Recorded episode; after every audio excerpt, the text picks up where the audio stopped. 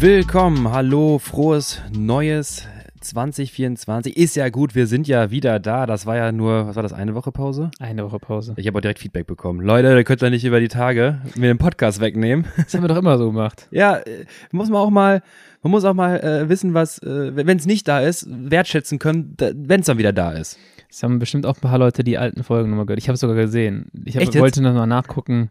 Ähm, ja, du kannst ja in der Auswertung auch einstellen. Ja. Ich wollte nochmal nachgucken, wer dann wahrscheinlich oder welche Folgen dann mit am besten gehört wurden. Ah, okay, so, so. Vielleicht so eine Geschichtenerzählerfolge. Ja? Oder vielleicht nochmal so ein bisschen was nachholen, was so einen jetzt gerade in der Phase interessiert. Ernährung zum Äh, Beispiel. Ernährung über Weihnachten, genau. Die wurde exorbitant viel geklickt. Richtig, so, ein- so ein richtiges äh, Depri-Loch gerade nach Weihnachten, wenn du zu viel, zu viel Braten gefuttert Der hast. erste Schritt auf die Waage und so. Na gut, vielleicht informiere ich mich jetzt nochmal irgendwo. Wie, wie war das nochmal bei Science und der äh, Ernährungsberaterin von Pia? Ja, äh, frohes Neues auch erstmal. Wir sind ja jetzt hier richtig reingeschlittert ähm, ins, ins neue Jahr. Das dritt, dritte Jahr des Podcasts, würde ich Ist sagen. es schon so? Ja, müsste Ja, das doch. dritte Jahr des Ja, Podcasts du sein. Ich habe 2022 haben wir angefangen. Ähm, und ja, ich bin gespannt, was es, was es dieses Jahr, was es dieses Jahr so bringt. Genau, wir diskutieren heute mal so ein bisschen drüber, was könnte es denn dieses Jahr so bringen? Was hat sich denn, Oh, ungewollte Überleitung schon von mir in, die, in das Hauptthema. ey, das war super. Äh, was könnte dieses Jahr bringen? Was hat das letzte Jahr gebracht? Was hat die generell die, ähm, ja, im besten Fall äh, konstruktiv gelernte Erkenntnis des diesen, der letzten Jahres, also des 23er Jahres, mit uns gemacht? Wie können wir das für das neue Jahr 24 implementieren? Sei es in unserem Training, sei es auch auf verschiedenen anderen Ebenen. Was erwartet euch vielleicht in 24? Es ist so eine, diese, es ist so die erste, äh, erste Schulwoche, wenn du denkst so, boah, lass mal irgendwie, oh, die erste Arbeitswoche, lass mal mal rein, sachte rein, grooven. Bist du, bist du motiviert? Ja, ich bin motiviert. Ich bin so ein bisschen wieder aufgeribbelt. Du hast mir einen Kaffee zu viel mitgebracht. Hast du vorher schon. Das ist natürlich Ja. immer, ja gut, das ist kritisch, das sollte ich jetzt lassen. Ähm, sonst kommt hier gleich wieder der, äh, der Rummelschreier. Rummelschreier. Rummelschreier. Ich hatte auch äh, zwei Kaffee und ein Frühstück erst zu wenig. Hab dann ein spätes Frühstück gehabt. Das ist eine ganz gefährliche Kombi. Ganz gefährlich Kombi. Ja, es geht bald wieder los, ne? Habe ich gemerkt. Hä? Äh, ja, Kirmes. mit diesem, nee, äh, mit diesem Radsport. Äh, Ach so, ja, Radrennen. Herrlich. Äh, ich hab, war auf Pro Cycling Sets gestern, dachte mir so, ja krass. Da sind ja schon äh, nationale Meisterschaften, äh, Zeitfahren Australien gewesen. Und dann habe ich gesehen, äh, Tour Down Under der Frauen startet am 12.11., äh, 12.01. ja. Also in sieben Tagen, wo wir jetzt hier aufnehmen. Und dann geht es auch weiter mit der Männertour dann an am 16. Und Ende des Monats äh, gibt es halt auch schon die, die Mallorca-Rennen. Also, Mallorca-Rennen, dann haben wir noch Argentinien, auch geil. oh, Argentinien, ja. Das habe ich gar nicht so krass auch auf dem Schirm, Januar? das ist natürlich immer die äh, beste Übertragung des Jahres. Ähm, Hast du schon gesagt, letztes Mal im Podcast, ne? Ja, mit, das mit Motorola-Handy gefilmt. Motorola-Handy gefilmt, irgendwie so, vor allem passiert auf diesen Etappen nie was. Und dann hängst du da trotzdem bei, ja, mittlerweile wird es Discovery Plus sein. Ja. Habe ich jetzt auch über die Tage gemacht. ich muss es noch machen. Ich habe Ja. noch meinen, noch nicht meinen Vorsatz Ja, umgesetzt. ist noch nicht so gut wie, also ich habe mich noch nicht so dran gewöhnt wie GCN, was wird schon werden. Ich wollte gerade sagen, jetzt hauen wir bitte ganz kurz Insider raus. Wir haben im Discord-Chat richtig häufig darüber diskutiert, ob das das was. keine Samsung-Fernseh-App-Integration. Ah, Aber man kann es über Prime Video als Channel einbuchen und dann kann man es über Prime Video am Samsung-Fernseher. Ich weiß nicht, ob das jetzt nur so ein Samsung-Problem ist, aber bei mir funktioniert es auf jeden Fall nur so. aha. Ja, auf jeden Fall hängst du dann äh, um auf die Tour de San Luis, San Juan. San Juan. San Juan, früher ist die San Luis. Hängst du dann davor irgendwie drei Stunden und die fahren nur geradeaus. Alle denken sich so, boah, wir haben auch noch gar keinen Bock hier richtig schnell zu fahren. Ja. Und das einzig Interessante ist die Bergankunft äh, am Alto del Colorado. Der aber genauso auch drei, drei Stunden bergauf Genau, geradeaus auch geht. übel langsam, so äh, langweilig. Es ist so ein Ausscheidungsfahren. Ja. Ähm, und man ist aber so, man ist so hyped auf Radsport, dass man den, den Kack trotzdem guckt. Das ist absolut richtig. Ähm, parallel finden auch die Six Days äh, Rennen statt, die Bahnrennen. Oh, Hast du wenig Berührungspunkte mit gehabt, ne? Ja, aber ich weiß nicht, äh, wo, wo man die sehen könnte. Ähm, GCN gab es früher ein paar, Gab es auf GCN? gab es ein paar Übertragungen mal. Also Six Days nicht äh, unbedingt, aber ein paar andere Bahnrennen, die Bahn-Welt. ja, die, die, die Champions League. die, genau, und Die äh, wird da übertragen, du ja. kannst aber auch, glaub, die, ich meine, Six Days Bremen hat einen Livestream. Berlin weiß ich gerade gar nicht. Da kann man auf jeden Fall ein bisschen Content äh, erschleichen. Und natürlich die Cyclocross-Rennen, wo gerade äh, ein gewisser Holländer äh, komplett rasiert und alle mal in Grund und Boden stampft. Fast ein bisschen langweilig, ne? Letztes Jahr so gehypt, der ganze Sport. Dieses Jahr Der Jumbo-Visma-Fahrer des Cyclocross ist das. Aber haben wir auch schon diskutiert, war gar nicht so dieses Jahr so schlimm. Mit, mit Jumbo. Mit du? Jumbo-Visma, ja. ja. das äh, letztes Jahr, das war. Äh, Äh, ja, ja, oh Lukas, hör mal, wir sind schon fünf Tage drin, du bist ja noch gar nicht switched on hier. Ich schreibe immer noch 2023. Ähm, ja, war, war im Endeffekt, haben wir ja im, im äh, Stream oder im Discord-Chat schon Mhm. gesagt, war eigentlich ganz äh, unterhaltsam. Am Ende, das Ergebnis sieht sehr langweilig aus, aber äh, ich meine, so die Crossrennen, ich finde es super schade, weil letztes Jahr waren da teilweise geisteskrank Mhm. spannende Rennen dabei. Und jetzt, äh, Pitcock hatte viel Pech, ist jetzt krank, äh, glaube ich, dann auch zweimal gestürzt oder defekt gehabt. Ähm, Und sagte doch, oder ganz gut, und sagte doch ganz ehrlich auch, weil, welches Rennen war das, wo der Sandpart war und er einfach sagte, er hat jede Runde nicht diese Linie gefunden Mhm. und hat gar nicht verstanden, wie Mathieu halt da so durchgeflügt ist. Und wenn du dir die Ja. Aufnahmen ansiehst, gab es einen geilen Gegenschnitt von seinem Interview und dann halt von dieser Passage und du siehst einfach, wie, wie Mathieu da durchknallt Ja. und Pitcock einfach die ganze Zeit sucht und sucht und findet nicht und wird immer langsamer und langsamer. Das ist das, was wir immer sagten mit Ja. Gravelrennen und der Linie finden. Wird immer langsamer. Du siehst, der, der versucht es gerade, aber äh, das, ist da nicht so schnell. Ja, ich finde es interessant, auch wie Pim Ronha fährt, Mhm. äh, der jetzt gestern äh, Van Aert geschlagen hat und Zweiter geworden ist. Ähm, der wird jetzt wahrscheinlich denken, Jungs, haut jetzt endlich mal ab hier. Geht ihr wie eure ihr Straßenrennen Straße fahren? So ein, zwei, ich weiß es nicht genau, aber ein, zwei Nations Cups sind vielleicht noch, wo die nicht am Start sind. Dann denkt er sich, kann ich endlich mal was abschießen, weil der ist extrem gut unterwegs. Ja. Ähm, und wenn der noch einen weiteren Schritt geht, dann vielleicht schließt er die Lücke sogar zu den, zu den Jungs. Bin auch mal gespannt, ob der auf der Straße irgendwann aufschlägt. Das wäre echt spannend. Müsste ich jetzt mal hier parallel äh, bei Pro Cycling Stats äh, schauen, ob der ähm, schon Straße gefahren ist oder was der so an Straße gefahren ist. Ist ah ja, er hat letztes Jahr Flash du Süd gewonnen. Also das ist Okay. auf der Straße auch äh, eine Wie Maschine. alt ist du noch? Wie alt er ist? Ja. Jahrgang 2001, also Okay. junger Kerl. Ja, gut, dann wahrscheinlich noch so, wahrscheinlich dieses Jahr nochmal ein bisschen, hat er, hat er, welches, hat er Möglichkeit, Straße zu fahren? Äh, ja, ich meine, letztes Jahr hat er es auch äh, geschafft, ein paar äh, Punkt Okay. Pro und Punkt 1 Rennen zu fahren. Okay. Und ähm, ja, ich tippe mal, wenn, das, wenn er sich so weiterentwickelt, dann ist er auf der Straße auch einer, der mal so ein paar äh, Dinge abschießen kann. Großer Motor, äh, auf jeden Fall. Lidl dann- Track wird den Lidl Track, okay. bestimmt, Ja, äh, nee, klar. wird den bestimmt, weil ich meine, wenn du für Valoise Tracklines fährst, die Verbindung ist da, kann ich Ja. mir schon gut vorstellen, dass er dann äh, vielleicht einmal einen Stagiairplatz oder sowas bekommt Ja, ja. und dann mal ausgetestet wird. und dann so bei Baloise Tour oder sowas irgendwann im Spätsommer in Belgien nochmal so zwei, drei Dinger Genau. rasieren kann. Ja, so ein Ja. Klassiker halt. Ähm, ja, wenn du einen großen Motor hast, dann kannst du natürlich auch den Transfer auf der Straße schaffen, wenn du das taktische Verständnis hast. Das bringt er auch sowieso mit, hat er schon gezeigt. Apropos großen Motor, jetzt habe ich mir selber die Überleitung gebaut. Wolltest du so dein Training erzählen? genau das hat mir äh, Nick äh, rübergeschickt von Push Limits ähm, ein Video auf Instagram von ähm, Olaf Alexander Bu, der Coach von Christian Blumenfeld, der die Diagnostik macht von Blumenfeld, Blumenfeld auf dem Laufband. Ich weiß nicht, ob ihr es gesehen habt. Für alle, die es noch nicht gesehen haben, checkt das mal aus. Ich kann es gerne nochmal irgendwie gucken, ob ich das äh, mal irgendwie in die Story packe. Der Bro, wir wissen, dass er schnell ist, dass er richtig stark ist. Der Typ ist ja auch einfach ein Viech. Das ist ja irre, was der an aerober Leistung... Viech. Viech, genau. Ein Ja. Irre, was er an aerober Leistungsfähigkeit mitbringt. Der, Sieht ja auf dem Laufband irgendwie ästhetischer aus als da auf der Straße. nein, das ist alles pure Gewalt. Da läuft er da und, ähm, boah, ich würde die Daten mir so gern die Rohdaten anschauen. Da läuft ein Rampentest und du siehst schon bei Olaf, die Augen werden immer größer. Also ich habe das schon an zu, vor, vor Glück zu weinen. Nee, er war erschrocken und ich kann es absolut nachvollziehen. Dieser eine Moment, wenn du als Coach und als Diagnostiker daneben stehst und siehst, in welche Richtung gerade diese Sauerstoffnahme rennt und du weißt, er ist noch nicht am Ende. Und du guckst da drauf und denkst, das kann nicht sein, aber dann guckst du auf die Geschwindigkeit und es muss, es ist irgendwo muss logisch. sein, weil Es- sonst kann er da die Geschwindigkeit nicht hören. Genau das. Und der, die Augen werden immer größer und sagt, das ist unglaublich, das ist irre, das habe ich noch nicht gesehen. Der hat nachher sogar gemeint, wir können diese Daten nicht veröffentlichen. Und da siehst du einfach im Video die ganze Zeit, wir können das nicht, wir können das nicht veröffentlichen. Switch rüber auf die Daten von der Spiro. Man kann jetzt auch da wieder äh, Messgenauigkeit und sowas anzweifeln, ja, aber so ungenau misst sie da nicht. Erinnerst du dich noch an deine absolute VZ Max? 4, irgendwas Liter, glaube ich, ne? Ja. Meine höchste war 5,3 mal. 7,7 Liter pro Minute VZ Max. Boah, ja, Das gut, ne? ist einfach unglaublich viel. Das ist, das ist, Was ist das relativ bei ihm? Ich müsste es durchrechnen, ich weiß gerade nicht, aber Weil das sind ja immer die Zahlen, die durch die Gegend geschmissen werden, die die, die, relative. VHC Max, wo die Leute irgendwie einen Referenzwert haben.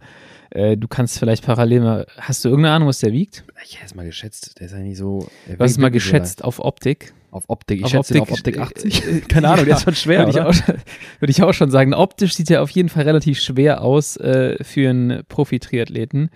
Ähm, aber diese absolute Sauerstoffaufnahme wird aus meiner Sicht auch viel zu oft vernachlässigt. Dann, weil, Also ja, selbst wenn wir 7600, Nick hatte geschrieben 7,6 Liter, also ich glaube Mhm. dann gemittelt, selbst wenn wir 7,6 Liter nehmen, er wiegt 80 Kilo. Ich weiß gar nicht, ob das stimmt, aber selbst wenn das so wäre, dann wäre das relativ immer noch 95er VHC Max. Das ist einfach verdammt viel. Hä? Und das, mit 80 Kilo, aber das könnte schon fast wieder hinhauen. Also die höchsten relativen Werte, die wir jemals hatten, war äh, Oscar Svensson 97,6. Wir hatten nochmal durchgerechnet, dass Wingegaard irgendwo in diesem relativen Bereich auch sein könnte. Der wiegt aber nur 60 Kilo. Jetzt Mhm. kommt da jemand an mit 80 Kilo. Wo sollen denn 7,6 Liter auch herkommen? Wie gesagt, kann auch sein, dass es Krank. einfach die Messmethode ein bisschen drüber war. Aber das ist absolut so viel Leistung. Wenn er ein Ja. gewisses renntaktisches Verständnis hätte, könnte er eigentlich auch bei Radrennen komplett rasieren. Ja, das sehe ich aber noch nicht kommen.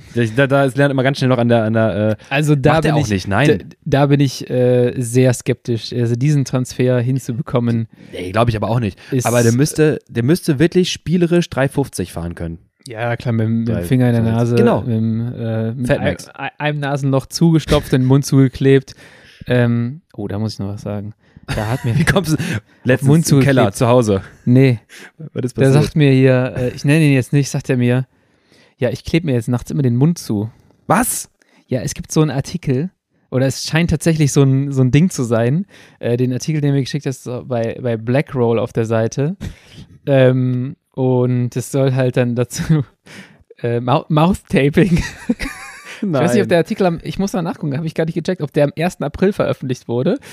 Ähm, aber es geht dabei äh, darum, sich den Mund zuzukleben, um dann im Schlaf durch die Nase zu atmen.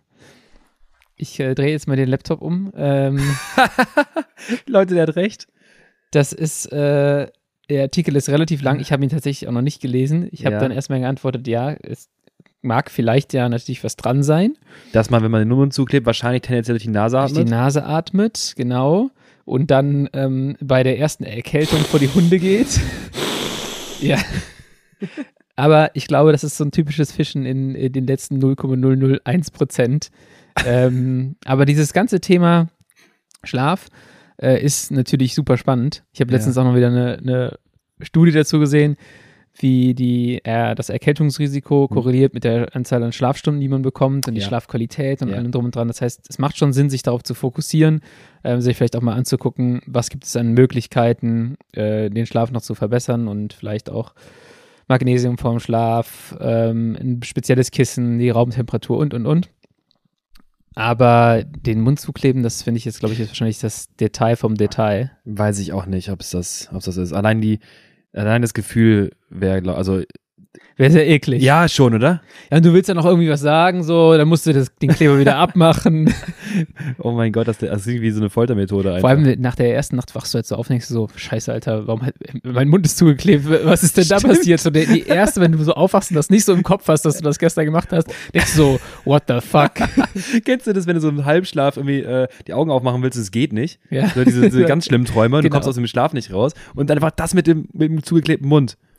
Ja, das ist auf jeden Fall, äh, also ich werde es nicht ausprobieren, glaube ich nicht in nächster Zeit, es sei denn, da kommen noch so ein paar Studienergebnisse, die sagen, Ja. das pusht meine VHC Max auf 7,7 Liter, dann könnte ich mir das überlegen. Aber ja, äh, ja fand ich, äh, fand ich sehr, sehr witzig. Da fällt mir gerade was ein. Komm, ihr seht jetzt gerade, sind wir kurz ein Laber-Podcast, wo wir gerade bei, bei, bei Darf Schlaf nicht sind. zu sehr weit abdriften, Okay. aber aber ich finde es super spannend, weil ich das nicht, also doch, ich verstehe schon, aber ich fand interessant, dass das einfach so geht. Und zwar, ähm, letzte Nacht, also jetzt wirklich, die, jetzt fällt mir gerade ein, was ich geträumt habe. Und ich habe geträumt, dass ich in einem Experiment über Schmerzempfinden drin bin, dass mir bewusst Schmerz zugefügt wird und dann geschaut wird, wie man Schmerz toleriert. Das gibt's ja wirklich. nennt sich Swift Racing, ja. Nein, das ist gewollter Schmerz. Das ist schon irgendwo äh, aktiv gewünscht. So, und ich war Proband bei dieser Schmerztestung. Und dann habe ich irgendwas, äh, irgendein Schmerzreiz wurde mir quasi auf den Unterarm gesetzt. Also ich hab, in meinem Traum war es irgendeine Art Zange, die die ganze Zeit da reinpiekt. Und dieser Schmerz wurde wirklich in diesem Traum ähm, ich habe das gespürt. Ich habe diesen Schmerz gespürt. Und es wurde aber, es wurde unangenehm. Ich weiß, ich habe auch ähm, im, im, äh, gemerkt im, äh, in meinem Traum, dass dieser Schmerz auch schon an einem Punkt war, wo es wirklich schwierig war, das noch zu tolerieren. Das weiß ich auch noch, dass es aber da nicht mehr schlimmer wurde, sondern dass es einfach dauerhaft so war. Bis ich irgendwann aufgewacht bin und ich sag dir sowas von ein, irgendwas gespürt habe an dieser Stelle und faktisch war da ja nichts. Ich habe ja geschlafen. Es ja. hat mir niemand, glaube ich, da gerade irgendwie eine Zange an den Unterarm gedrückt. Und das fand ich super spannend, dass ich wirklich es geschafft habe, kognitiv im Traum etwas so intensiv zu fühlen. Ich ja. habe wirklich einen Schmerz gespürt, sehr lange. Und auch als ich wach war, war eine Art Schmerz da. Und das war, da war ja nichts. Wie ich lange war der noch da?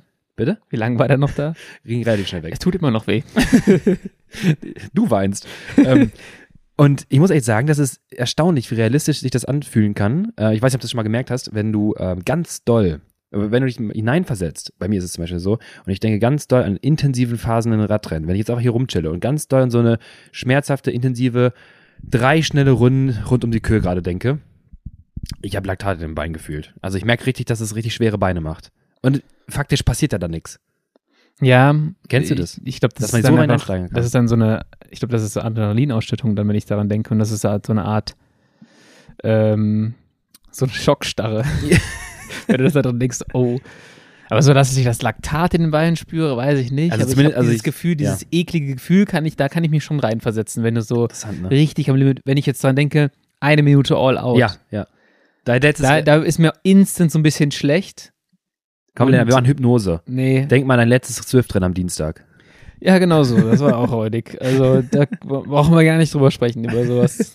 ja, aber ich finde es halt super spannend und äh, das birgt ja auch irgendwie Möglichkeiten, ähm, wo wir ja schon mal die Tage von mentalem, mentaler Stabilität gesprochen haben, birgt ja auch Möglichkeiten, was man alles verändern kann, wenn man entsprechend wirklich quasi zen-artig sich in Zustände hineinarbeitet, denkt und das mal trainiert, Mental Training, muss ja nicht ins Negative sein, dass ich Schmerz empfinde oder halt in der Belastung weniger Schmerz empfinde, wenn das ein Limitator ist. Ja. Ja, also abgedriftet, genau. Führen wir das Ganze mal wieder zurück. Ähm, wir haben uns heute auch äh, vorgenommen, über zum einen über die, das, das letzte Jahr ein bisschen zu sprechen, zu reflektieren, was wir im Training gemacht haben und auch die Zielstellung fürs neue Jahr zu definieren. Ähm, und du hast auch so ein bisschen was vorbereitet. Aber warte, ganz kurz vorher. Ich habe noch gar nichts gesagt. Äh, bevor ich dir jetzt den Ball zu, zu spiele, ähm, gibt es noch ein Thema, was wir, was wir besprechen wollen. Ja. Äh, Red Bull und Bora Hans Grohe. Oh, ich mache Laptop wieder zu. Das ist dafür kannst du wahrscheinlich noch nicht zu viel äh, finden im Internet, außer dass 51 Prozent des, der Betreibergesellschaft von Ralf Denk von Red Bull gekauft wird. Ähm, wenn das durchgeht durch die, ähm, aus, äh, die österreichischen Behörden. Und damit ist dann Red Bull der Haupteigner des Teams. Und das ist so die große Frage, wo führt das hin im, im Sport? Ähm, es gibt ja genügend Red Bull-Teams. Es gibt ein Formel 1 ein Red Bull-Team, es gibt Red Bull Salzburg, es gibt Red Bull Leipzig. Ähm, jetzt äh, werden wahrscheinlich die gleichen Floskeln, die im Fußball umherfliegen. Das mhm. Team hat keine Tradition, die kaufen den Sport kaputt. Radsport hat generell Teams mit Ra Hat keine Tradition, deswegen, das ist eigentlich schon mal ganz gut. Ja. Es kann, in den Radsport können Investoren einsteigen, und für alles ist okay. Ja, ja Im genau, Fußball hast du diese 100 Jahre alten Clubs, ja, genau. die dann auf einmal kommerzialisiert werden oder weniger Tradition haben dadurch. Jetzt stell dir mal vor, RB Leipzig genau damals nicht von Red Bull, sondern von Tinkoff gekauft. Oleg ja. Tinkoff. So wie im Radsport halt. Ja. Multimilliardär, komm, ich kauf das jetzt, ich hab da Spaß Genau. Dran oh, so eine Scheiße, der Abramovic. Und jetzt im Radsport ist es so, Ganz keiner, keiner, keiner regt sich darüber auf, dass, Ja. es, dass es Teams gibt, die einfach entstehen und Ja, die keine ja. Tradition haben. Also das ist schon mal ganz gut, dass es es im Radsport nicht gibt. Die Frage ist jetzt, wie läuft das businessmäßig weiter? Ähm, Red Bull hat, ist dafür bekannt, dass sie keine halben Sachen machen. ähm, äh, ich fliege glücklicherweise morgen ins Trainingslager zu Bora und da werden wahrscheinlich auch ein paar Leute von Red Bull sein. Vielleicht erfahre Mhm. ich da schon mehr, was, was das bedeutet. Mhm. Äh, ich denke mal, auch wenn Ralf Denk sagt, es hat nichts damit zu tun, ähm, dass, ich glaube, das haben wir im Podcast auch schon mal gesagt, so wenn du ähm, der, der Primus Roglic-Transfer ist Ja. nicht von Red Bull bezahlt worden. Mhm. Das glaube ich auch. Aber ich glaube, das Wissen, dass dieser Deal stattfindet, das muss schon länger da gewesen sein. Ja, Und klar. dementsprechend kann man vielleicht auch perspektivisch handeln und sagen, gut, wir leisten es das jetzt mal, weil wir wissen, in ein paar Monaten äh, oder ein paar Wochen ähm, kommt es dazu, dass wir einen finanzstarken Partner bekommen. Ja, ja. Da hast du eine gewisse Sicherheit einfach schon. Genau, das ist eine, eine Planungssicherheit. Und ich bin einfach super gespannt, wie das mit diesem Team jetzt äh, weitergeht, auch äh, in Sachen äh, Red Bull Athleten. Wir haben es im Discord-Chat schon so ein bisschen besprochen was passiert vielleicht in einem Jahr mit einer schlechten Saison mit einem Wout van Aert. Der mhm. trägt einen Red Bull-Helm, der Trainer ist zu Bora gewechselt.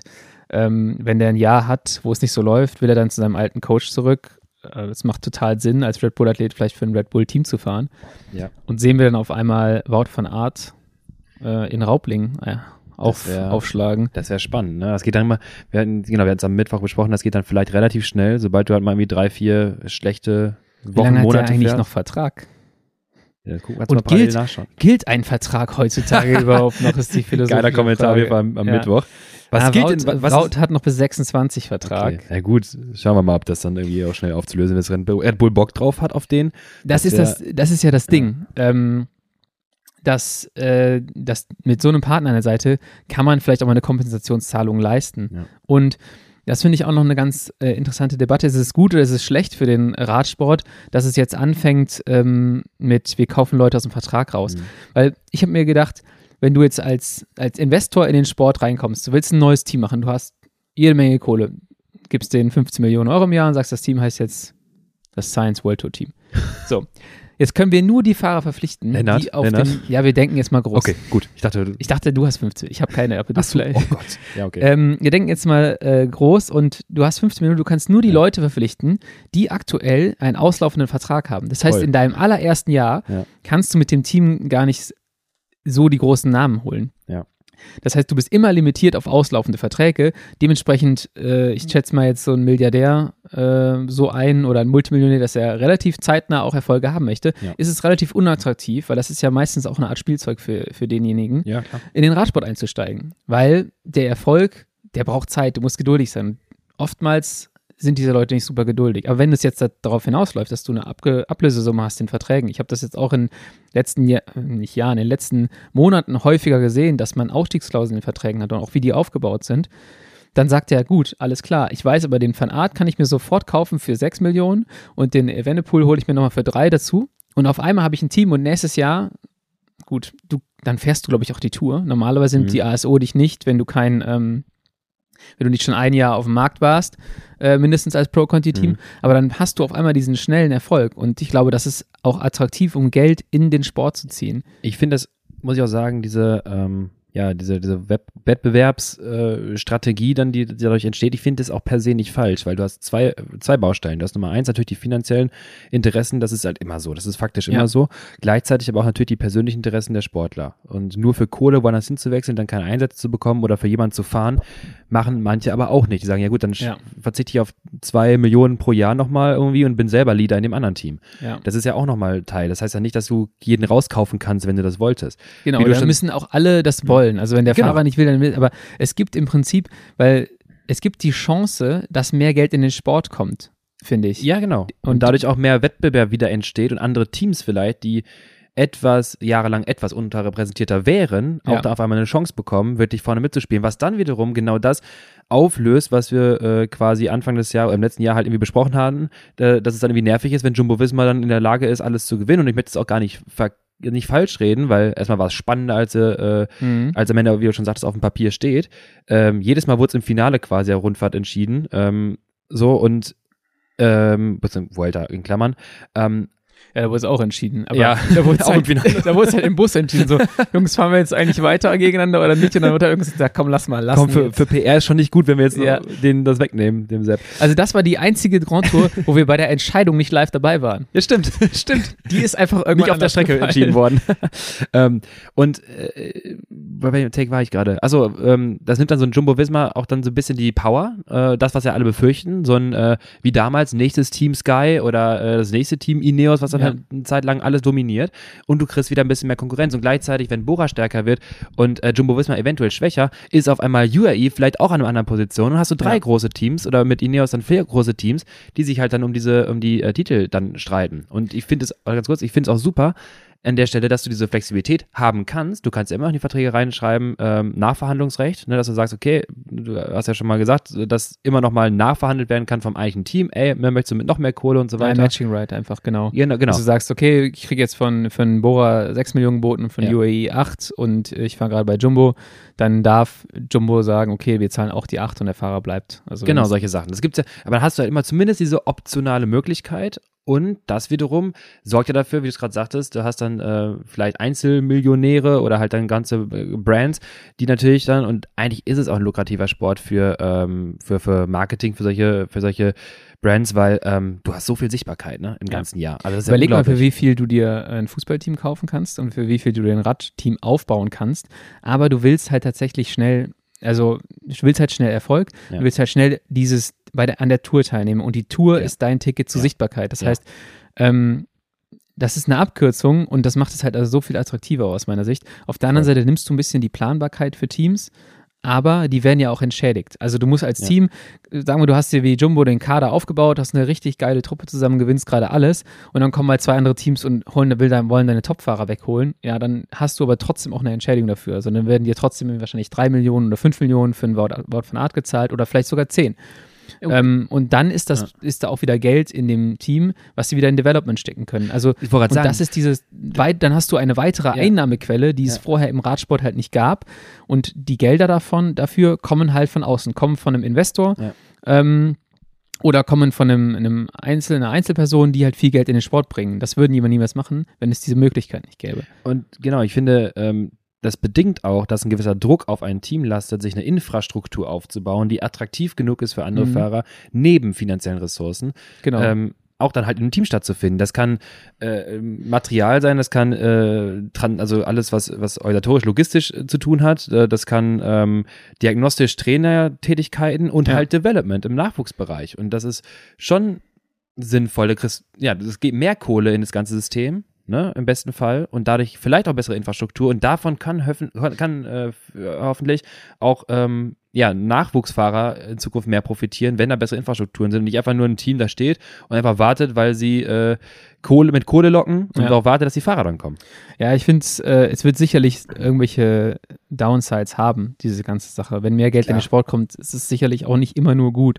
Aber einfach mal langfristig gedacht, wenn ein Team eine weitere Einnahmequelle hat, ähm, wir nehmen jetzt mal wieder Beispiel Jumbo Visma, hat drei Topfahrer, die weggekauft wurden und die haben dafür 15 Millionen Euro bekommen. Dann würde das so einem Team zum Beispiel auch einfach erlauben, äh, sich nicht mal alles gefallen zu lassen. Wenn wir jetzt mal über die, diese, die Problematik sprechen, dass die zum Beispiel die TV-Gelder der Tour de France gar nicht Jo. wirklich gut verteilt werden. Die ASO hat eine Monopolstellung, ähm, besitzt die Tour de France, besitzt die Vuelta, ähm, das gleiche der Giro, äh, Her, der Giro-Hersteller, der Giro-Veranstalter, RCS besitzt äh, Tirreno, Sanremo und Lombardei-Rundfahrt, Ja. einfach die wichtigen italienischen Rennen.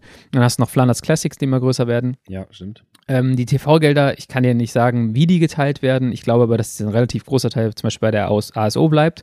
Und Teams haben eigentlich gar nicht wirklich die Möglichkeit, da was gegen zu machen. Weil wenn die sagen, okay, wir wollen das nicht, dann sagen die, alles klar, dann kommt halt nicht. Und Ja. dann müssten halt alle Teams das machen. Äh, und wenn das nicht alle Teams, es werden nicht alle Teams machen, weil die halt auch vom Sponsor gesagt bekommen, so, hey Jungs, hört mal, also 87 Prozent der ganzen äh, Media-Coverage im Jahr kriegen wir über die Tour. Äh, Ja. Wir haben euch 20 Millionen Euro gegeben, wir erwarten so und so viel Sichtbarkeit im Fernsehen. Wenn ihr das nicht leistet, dann erfüllt ihr den, Sp den Sponsoring-Vertrag nicht. Ja. Aber ein Team kann halt nicht sagen, okay, die 20 Millionen äh, können wir einfach mal sausen lassen. Wenn es allerdings Transfererlöse gibt und du dadurch vielleicht ein bisschen mehr Geld auf der hohen Kante hast, dann könnte man als Team das theoretisch sogar mal machen.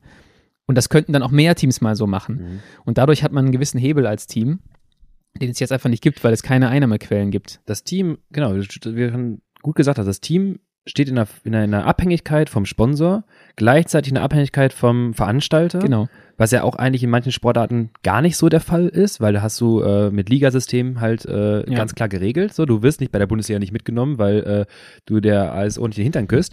Und dann ist es gleichzeitig das Problem, das geht ja eine Etage runter, dann hast du halt die Fahrer, die eine Abhängigkeit haben von dem Team. Wenn dich das Team nicht mitnimmt, bist du als Fahrer nicht in der Lage, dort zu fahren. Das ist sowieso ein generelles Problem der Abhängigkeiten. Deswegen ist es ja auch ein bisschen problematisch im Radsport, äh, dass du halt, nehmen wir mal Einzelsport, Triathlon zum Beispiel, bist du gut, kannst du da starten, kannst dich qualifizieren.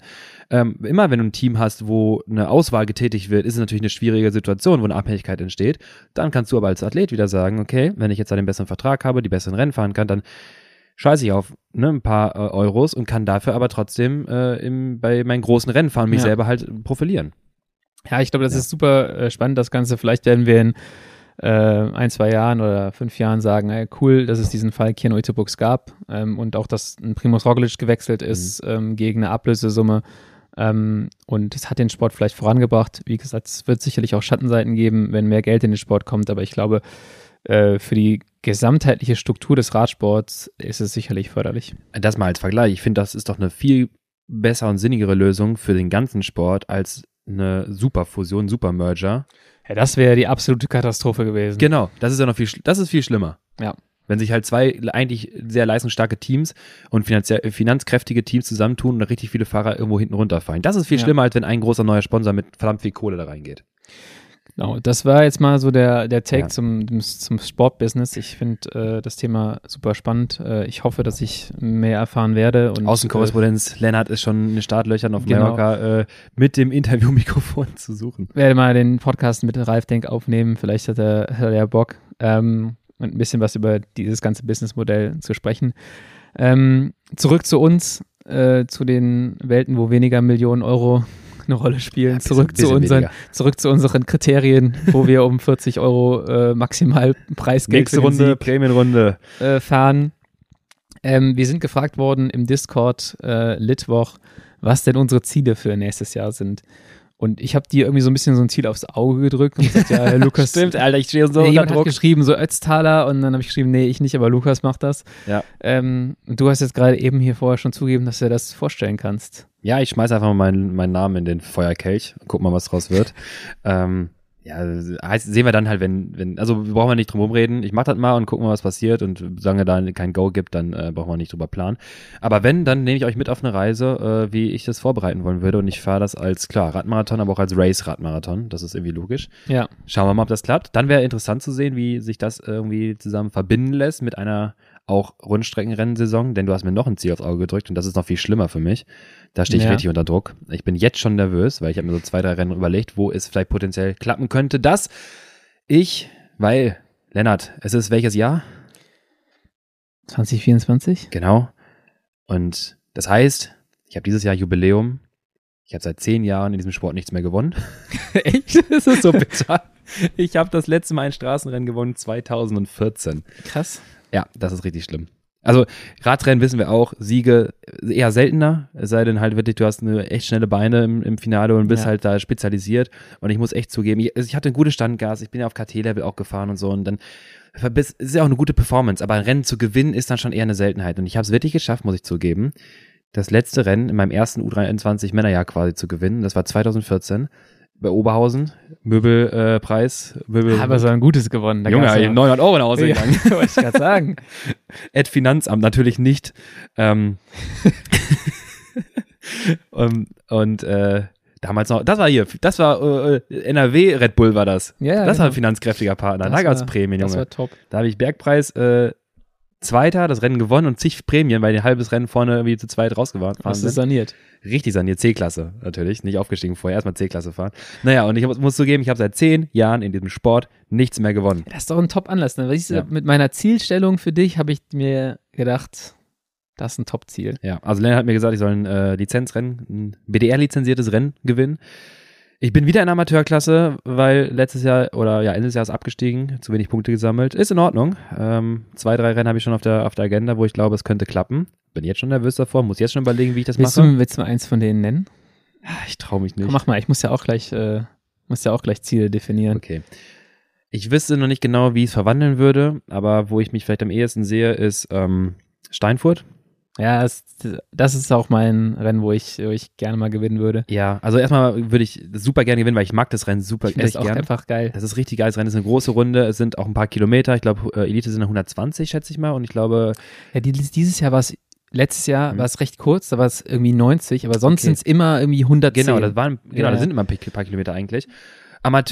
Amateurfeld ist getrennt von Elitefeld. Das heißt, wir haben da eine eigene Dynamik und da ist ein Stich drin. Ich sag mal eine Minute, eine Minute 15 geht der schnell. Ja. Und äh, wenn ich weiß ich damals auch im Elitefahrerfeld gutes Bein gehabt habe, dann war ich auch in der Lage, und da waren auch viele Conti-Fahrer dabei, dann weiß ich auch, wenn ich draufgetreten habe, konnte ich das Feld auch langziehen. Dann war Ja. ich den ersten fünf vorne und das war alles eine Schnur. Und dann ist das große Ding, Leute, für alle, die jetzt Steinfurt nicht kennen, ähm, Anstieg hoch, oben ganz breite Straße, leichte Abfahrt von 3, 4 Prozent, man wird auch richtig schnell. Und du hast von da oben bis zum Ziel vielleicht 2,5 Kilometer, 2,4 Kilometer. Davon diese Geht Abfahrt auf jeden Fall ziemlich schnell. geht es richtig schnell. Ganz steile Rechtskurve, mehr als 90 Grad. Und dann hast du noch 400 Meter bis ins Ziel. Das bedeutet, es ist echt diese Frage, je nachdem wie das Feld ist, hast du die Möglichkeit, das aus, am Anstieg irgendwas zu bewirken? Sollte man sich zurückhalten? Deutsches Sanremo. Es ist das Deutsch, es ist wirklich deutsches Deswegen Sanremo. mag ich das Rennen auch, weil es so ein bisschen unberechenbar ist. Ob da kommt eine Gruppe durch, kommt Genau da zum. Sprint. Es ist ein sehr äh, variables Rennen, deswegen finde ich es auch richtig cool. Genau das. Und da denke ich mir so, also das will ich, das will ich gewinnen. Zumal es dann auch von, was war Sponsor, ist Rohling oder so, irgendwie eine Kiste Bier gibt. Sieh mal an, ja. Ja, das ist in der äh, Brauerei. kein schlechtes Ziel. Ich habe Ja. das tatsächlich auch für mich äh, als schon immer als Ziel gehabt. Ich glaube, ich war. Science Doppelsieg. Ja, das wäre natürlich, mal. Also bis dahin kann noch viel passieren. Ich bin immer vorsichtig mit diesen Zielen, aber wir wollten Super ja was, schön. wollten was nennen, Ja. aber wenn wir uns das aussuchen könnten. Ähm, Ad Community meldet dann nicht. Also, ja, ich wollte erst eigentlich gerade sagen, kommt mal alle dahin, weil es ein cooles Rennen ist. Mach mal nicht. ähm, ja, was hast du noch? Was ist das zweite? Äh, ja, Ötztaler in Klammern natürlich. Wir haben, Den willst du äh, gewinnen, alles klar. Ich glaube, es ist einfacher als Steinfurt zu gewinnen. Ähm, Das glaube ich nicht. Genau, Ötztaler, je nachdem, was passiert. Dann Gravel-Rennen hätte ich wäre Bock. Ähm, also, ich denke, Nummer Aachen machen wir auf jeden Fall mit. Also, es wäre eine geile Dreierkombi übrigens. Aus Ende April, Limburg World Series. Ich glaube, letztes Hast April-Wochenende. du schon gemeldet? Ähm, es ist seit gestern ausgebucht. ach, krass, echt? Damit Dann ist das nur Doppelwochenende, Doppelkombi für mich. Bist du angemeldet? Äh, nee, ich bin Okay. nicht gemeldet. Weil dann wäre noch danach die Woche Anfang Mai Trucker. Ja. Girona, eines der prestigeträchtigsten äh, Gravel-Rennen in Europa, würde ich Ich behaupten. glaube, das ist das größte sogar von den Teilnehmerzahlen. ja, Also wenn man die UCI-Qualifier mal rausnimmt, glaube Ja. ich. Ja, und danach die Woche ist dann Aachen wieder als UCI-Qualifier. Ähm, sprich, äh, anstatt jetzt ein Doppelwochenende, äh, ein aufeinanderfolgendes Wochenende, kein Dreier-Wochenende. Ähm, so, die würde ich als Gravel-Rennen auf jeden Fall auch mitnehmen wollen. Mhm. Gucken wir mal. Und das zweite Rundstreckenrennen, was du dir ausgeguckt hast? Ähm, muss ich noch überlegen. Ich will eigentlich eine, kannst du mir sagen, selektive Strecke. Nicht Viereckskurs. Schnell. Ja, aber du musst ja schon irgendwie mal so als hier, als Critter musst du eigentlich auch in einem klassischen Viereckskurs mal performen. Krefeld, ein Achteckskurs. Fischeln. Krefeld-Fischeln. Ja, Fischeln auch immer cooles Rennen. Ich weiß Ja, aber das also, ist- ich ja. mag das irgendwie. Ja, weil du die Kurven fahren kannst. Ja, weil da acht Kurven drin sind. Das ist halt ganz Acht geil. Kurven auf 1,3 Kilometer. Das ist wirklich richtig wild. Ähm, ja, also ich, ich, ich würde eine selektivere Strecke mit einem kleinen Hügel bevorzugen. Damals Oberhausen war für mich perfekt. Ich lieb's. Oberhausen, ja. Ich, also dieser mit Anstieg, ich lieb's. Vielleicht, äh, aber das ist dann, äh, ich bin ja nicht in der Amateurklasse, hoffentlich mehr. Äh, Spätsommer. Wann ist Uni- eigentlich immer Aufstiegstermin? Wir haben das letztens diskutiert. Irgendjemand hat der erste Fünfte gesagt, das ist aber falsch, oder? Ich glaube Ende Mai, 25. Mitte, irgendwie 21. ja, oder so. 21 hätte ich Okay. gesagt. Weil ansonsten sind da relativ wenig Rennen und wir haben schon ein bisschen befürchtet. Wir haben so bei uns im Team so ein paar Mhm. Leute, die irgendwie auf so ein, zwei Dienstreisen sind. Ach. Der Wifi hockt in Schweden und dann war schon so, Wifi in Amateurklasse im Sommer, Ja, toll. Ich meine, das, das, das System brauchen wir jetzt nicht nochmal hier so diskutieren, dass das total scheiße ist für solche Fälle. Irgendwie jemand bricht sich ein Schlüsselbein und ist Ja. eigentlich irgendwie jahrelang KT gefahren und davon ist der Amateur. ja, auf einmal siehst du Ähm, Thomas Köp als Amateurfahrer mit seinem 400 Watt Gas. Äh, Genau. Toll. So, Wie unmotiviert ist das für Leute, die gerade in den Sport reinkommen? Ja, und da ist das System, ist, glaube ich, einfach da nicht gut. Ja. Ich glaube aber, dass man höher fahren darf, als man ist. Man darf, kann einen Antrag oder so stellen dafür. Ah, ja. ähm, aber deswegen haben wir das mal diskutiert, weil es sonst irgendwie knapp werden könnte, Ja, wenn ein paar klar. Leute einfach wenig Rennen sind. Wir, wir fliegen ins, später ins Trainingslager, verpassen die ersten zwei Rennen Ah, ja. und dann hast du irgendwie ein Wochenende ohne Rennen und dann musst du eigentlich schon bei den nächsten Rennen punkten, damit du Der muss performen, ja klar. ja, Und du, also du musst halt, da sein. ihr müsst einfach direkt alle. Steinfurt fällt übrigens da rein, da müssen dann auch alle performen. Ja, stark. Und dann muss auch am besten das ganze Team Top 10 fahren, ist egal wer gewinnt, aber alle Genau. müssen vorne rein. alle müssen vorne gibt rein. keinen Sprintzug, wir fahren doch nicht auf Sieg, wir fahren nur auf fahren 7, 8, 9, 10, 11, 12. damit ihr alle Punkte habt. Ähm, Unirennen Wuppertal fand Bin ich, ich noch nie gefahren, soll Nein. schwer sein. ist es mega schwer. Das ist das höchste Normalized Power Rennen, was es im Jahr gibt. Ich glaube, ich hatte auch mal irgendwie 330 Normalized da, weil es nur hoch geht, oben kurz flach, dann äh, in die Abfahrt rein. Aber wenn du da ein gutes Bein hast, das macht richtig Spaß. Und Die äh, meisten Rennen machen Spaß, wenn du ein gutes Bein hast. ja, aber da, da Die meisten Rennen machen wenig Spaß, wenn du ein schlechtes Bein hast. Da habe ich mal einen Wodka gewonnen. Zwischenprämie war einfach eine Flasche Wodka. In der O15, absolut. nee. Verantwortungsbewusster Radfahr Nee, ich, Radrennveranstalter. du, du, du durftest dir äh, Prämie aussuchen, irgendwie Maria Kohn, Wodka und noch irgendwas. Ich glaube, so ein Jägermeister, ich habe keine Ahnung. Ähm, ja, war, war gut investiert. Übel genommen. Ja, kleinste Übel, gut investiert auf jeden Fall. Und äh, keine Ahnung, müssen wir mit denen sprechen. Ich glaube, sollte wieder geben dieses Jahr Pulheim, oder? Soll es wieder geben. Wenn ihr da auch wieder mit 8 Millionen Leuten auftauchen wollt. Das Leute. war ziemlich sick, als wir als stark. letztes Mal Poolheim waren und wir irgendwie 120 Starter hatten. Ups. Ähm, das war ziemlich cool und vielleicht können wir nochmal einen Recon vorher machen. Auf jeden Fall. Also wenn Pulheim stattfindet, wir gucken uns die Strecke an, kommt vorbei, wir machen noch mal so ein großes Ding daraus, ein Hype, weil die Strecke macht Bock für alle, die jetzt mal irgendwie auch mal neu Radrennen ausprobieren wollen zum Teil. Da gibt es auch Amateurrennen, wenn es jetzt wieder dieses Jahr ist. Kannst du nicht versprechen. wahrscheinlich auch. Oder ja, ein Hobbyrennen meine ich ja. Ähm, Amateurfeld, genau, Hobbyrennen. Das heißt, man kann sich da ausprobieren. Es ist jetzt nicht das typische äh, acht Kurven auf anderthalb Kilometern dann wie Fischeln, sondern äh, man kann auch mal auf der langen Geraden so ein bisschen schauen, was hier passiert. Und es hat mich mega gefreut, dass so viele da waren und dann machen wir natürlich auch ein bisschen Vorbelastung zusammen. Genau. Bei dir? Ähm, ja, jetzt muss ich, äh, ich habe es in der Vorbesprechung schon gesagt. Äh, Ich habe, äh, glaube ich, ambitionierte Ziele. Ähm, Ja. Steinfurt, ja, lacht mein Coach. Ne? Ja, Junge, ja, träum Ja. mal weiter. Schieß mal Also Steinfurt ist ein Rennen, was ich schon immer auf der Liste hatte. Äh, war ich, glaube ich, schon zweimal Vierter. Ähm, Würde das gern mal gewinnen. Mhm. Dann äh, fahren wir wahrscheinlich dieses Jahr das erste Mal die Oder-Rundfahrt. Äh, und es gibt zwei Sprintetappen, würde ich mal sagen. Ich will aber das Zeitfahren gewinnen. Nein, ich würde gerne auch eine Etappe gewinnen bei der Oder-Rundfahrt. Ed Miguel, mach ich, was. Ich glaube, ja, ich habe mit Miguel schon wegen dem Zeitfahren gesprochen. ich habe ihn gefragt, ob, er meinte so, ja, also fast egal mit welchem Motor, wenn du so richtig schlau machst, ist Top 10 möglich. Dann habe ich gesagt, alles klar, Miguel.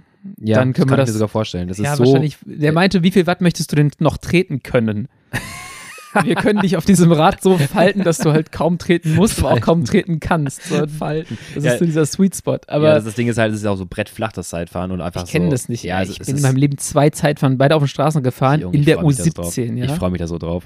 Also Ähm, dieses Zeitfahren ist wirklich brettflach, äh, so ein bisschen abgeschirmt durch den Wald. Das ist wirklich, das ist schnell. Es muss einfach, einfach Kopf runter geradeaus und Ich habe da schon irgendwie Bock drauf, Ja, mich von Miguel auf so ein Zeitfahrrad pflanzen zu lassen und dann da irgendwie 220 Watt versuchen, irgendwie. Miguel, mein Knie ist höher als mein Ohr. Soll das so? ja, genau. ähm, aber die Zeitfahren möchte ich natürlich nicht gewinnen. Ich würde gerne eine Etappe da gewinnen. Okay. Auch ein ambitioniertes Ziel. Ja. Ähm, und das dritte Ding wäre tatsächlich ein Podium bei der Crit DM. Ich weiß aber nicht, wo die ist. Okay. ich weiß auch nicht, wann die stattfindet. So, das ist ein bisschen. Ist immer noch offen? ist immer noch offen. Mhm. Äh, ich glaube, wenn ich äh, Form habe, dann kann das klappen. Es wird unfassbar schwer an einem Andi Meyer oder ähm, oh Gott, jetzt fällt mir der Name nicht ein. Dario. Dario, um Dario Raps vorbeizufahren in den Wertungen, glaube ich. Aber ich glaube, ich kann kontinuierlich ganz gut punkten und bin meistens in einer guten Position. Deswegen Platz drei. mühsam, genau, mühsam ernährt sich der, das Eichhörnchen, würde ich mal sagen. Ähm, so, so kann ich mir ein Szenario vorstellen, wo das, äh, wo das vielleicht klappen könnte. Das wären so meine Ziele. Ich habe da Bock durchzuziehen dieses Jahr und äh, darauf hinzuarbeiten. Und ansonsten würde ich halt ganz gerne wieder Tucker fahren, Mhm. äh, ein paar UCI Gravel Qualifier, auch wenn das immer übelst hart ist. Aber das wäre so das, was andere- ich angepeilt habe. Eine andere Herausforderung, ne? Also Gravel-Rennen wieder, auch da für alle, die jetzt dieses Jahr so ein bisschen Bock drauf bekommen, probiert es echt aus. Eine andere Herausforderung, es ist ein neuer Untergrund, es ist eine neue Renndynamik. Das war auf jeden Fall das Anstrengendste, was ich je gemacht habe, dieses äh, UCI. Das ganze Kids-Team hatte Krämpfe. Also alles eigentlich, was ich in den letzten zwei Jahren gemacht habe, was neu war, war übelst anstrengend. Crossrennen war die Stimmt. Hölle, aber Stimmt. hat Bock gemacht, würde ich auch noch machen. Und dieses äh, Gravel-Rennen Aachen, oh, auch das Tracker, das ich, äh, Ja, letztes Jahr gefahren bin, war super anstrengend am Anfang, aber dann gab es halt eine Passage, wo du ein bisschen sparen konntest und das kam mir dann entgegen. Aber macht halt super Bock. Lennart wird halt einfach mit seinen. Du, wirst halt damit konfrontiert, dass du jetzt nicht deine Joker ziehen kannst. Dass du noch Genau. nicht so taktisch optimiert fahren kannst, wie es beim Crit Ta Race taktisch schon, aber technisch, War technisch, ja. technisch war ich da ähm, absolut limitiert. Also Ich In der Kurve den Untergrund anglotzend. Was bist du? Was bist du? Bist du Sand? Bist du Matsch? Bist du Stein? Was wirst du tun, wenn ich auf dich drauf fahre? Genau, was willst du? Willst du weg, wegrollen? Möchtest du mir das vielleicht irgendwie sagen, indem der Vordermann drüber fährt und ich da irgendwas erkennen kann? Nein, alles Nein, klar. okay. Er mach- rutscht, der andere rutscht nicht. Ich weiß es nicht. Genau. Keine Ahnung. Das war so ein bisschen problematisch. Ja, aber um diese Ziele zu erreichen, ähm, wollten wir auch noch ein bisschen sprechen, was haben wir dieses Jahr gemacht, was können wir besser machen nächstes Jahr. Und ich glaube, du hast äh, eben äh, schon ein relativ großes Potenzial bei dir analysiert, Ja, wo du extrem, äh, ja, Leute, macht es auch mal bitte. Genau, macht es erstmal. Ganz wichtig, wir sagen es immer wieder, schaut euch an, was ihr da macht. Ja. Schaut euch an, was ihr in einem einzelnen Training gemacht habt, was ihr in einem einzelnen Rennen gemacht habt. Ja. Aber schaut euch auch mal übergeordnet an, was ihr in einem ganzen Jahr gemacht habt. Also was ihr Monate, monatsweise, wie ihr es aufgebaut habt vom Training, wie ihr es strukturiert habt. Ähm, und dann könnt ihr oftmals, oder ich habe es oftmals erkannt, ähm, okay, in dem Jahr lief es nicht so gut, was habe ich anders gemacht? Mhm. Und habe dann häufig gesehen, okay, Time in Zone, das ist so das Erste, wo ich auch schaue. Oder wie viele Schlüsseleinheiten in, mit verschiedenen Intervallen hatte ich überhaupt? Mhm. Ist ein bisschen mühsam, sich das auseinander zu pflücken. Kostet irgendwie eine Stunde oder zwei. Äh, aber es ist auf jeden Fall wert.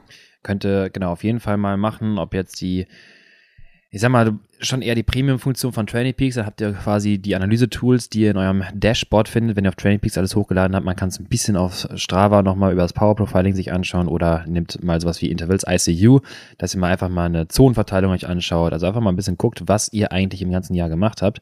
Und ähm, ja, ich habe, ich äh, fasse kurz mal bei mir zusammen. Ähm, ich bin weniger Rennen gefahren. Das ist ein Grund. Also ein Grund, wie die Zonenverteilung so aussieht. Ich bin auch längere Sessions mal gefahren. Ich bin auch viel mal gefahren. Aus Gründen, äh, einfach mal den Kopf frei zu bekommen und bin dann einfach durchs Bergische gestrahlt und habe mir statt ein Radrennwochenende einfach mal gesagt, ich fahre jetzt mal, ich genieße jetzt mal das Fahrradfahren. Hat mir an manchen Stellen sehr, sehr gut getan. Ich habe mich auch vorbereitet für ein Ultrarennen. Auch da haben wir dann überschaubare Intensität. Aber was ich immer dachte, ist, dass ich dann dennoch eine relativ hohe Anzahl an Trainingssessions hatte, wo ich VZ Max Intervalle gefahren bin. Ich finde es lustig, dass du, dass du jetzt auch mal so ein bisschen, weil ich schon immer gesagt habe, Lukas, wenn ich mal in dein Strava gucke, denke ich mal Kraut und Rüben. So, Ja. und du Vielleicht. so, ja, schon, aber Vielleicht ist meine, meine Erinnerung auch eigentlich zu dem Jahr 22, wer weiß. genau. ähm, ja, du hast gesehen, dass das eigentlich ziemlich random war oft. Ja. Beziehungsweise du halt viele Dinge einzeln mal ausprobiert hast, glaube Ja, ich, und weniger kontinuierlich in einer Phase an einem spezifischen Ziel gearbeitet hast. Ja. Fakt ist, nehmen wir mal jetzt die Weihnachtswoche, Vorweihnachtswoche weg. Ähm, habe ich keine Hitwoche im ganzen Jahr gemacht. Ich habe kein Trainingslager äh, durchführen können, ähm, auch aus zeitlichen Gründen. Ich habe, also fehlt mir auch ein Volumenblock. Ich habe ähm, im Jahr davor mal regelmäßig mich auf vier mal acht Minuten eingestellt und das ging auch ganz gut, was ich dann halt irgendwie sporadisch im Sommer immer wieder gemacht hatte, aber auch nicht kontinuierlich einmal Ja. pro Woche, sondern halt mal da, mal da. Und äh, dann kam heraus, dass ich äh, am Ende in der VHS Max Zone, nennen wir mal die klassische EB-Zone, in dem Fall definiert von 330 bis 385, glaube ich, war es, zehn Stunden im ganzen Jahr lediglich verbracht habe, im Anaerob Capacity Bereich, also alles, was oberhalb 380 stattfindet, 13 Stunden, also sagen wir mal alles above threshold, äh, 23 Stunden im gesamten Jahr.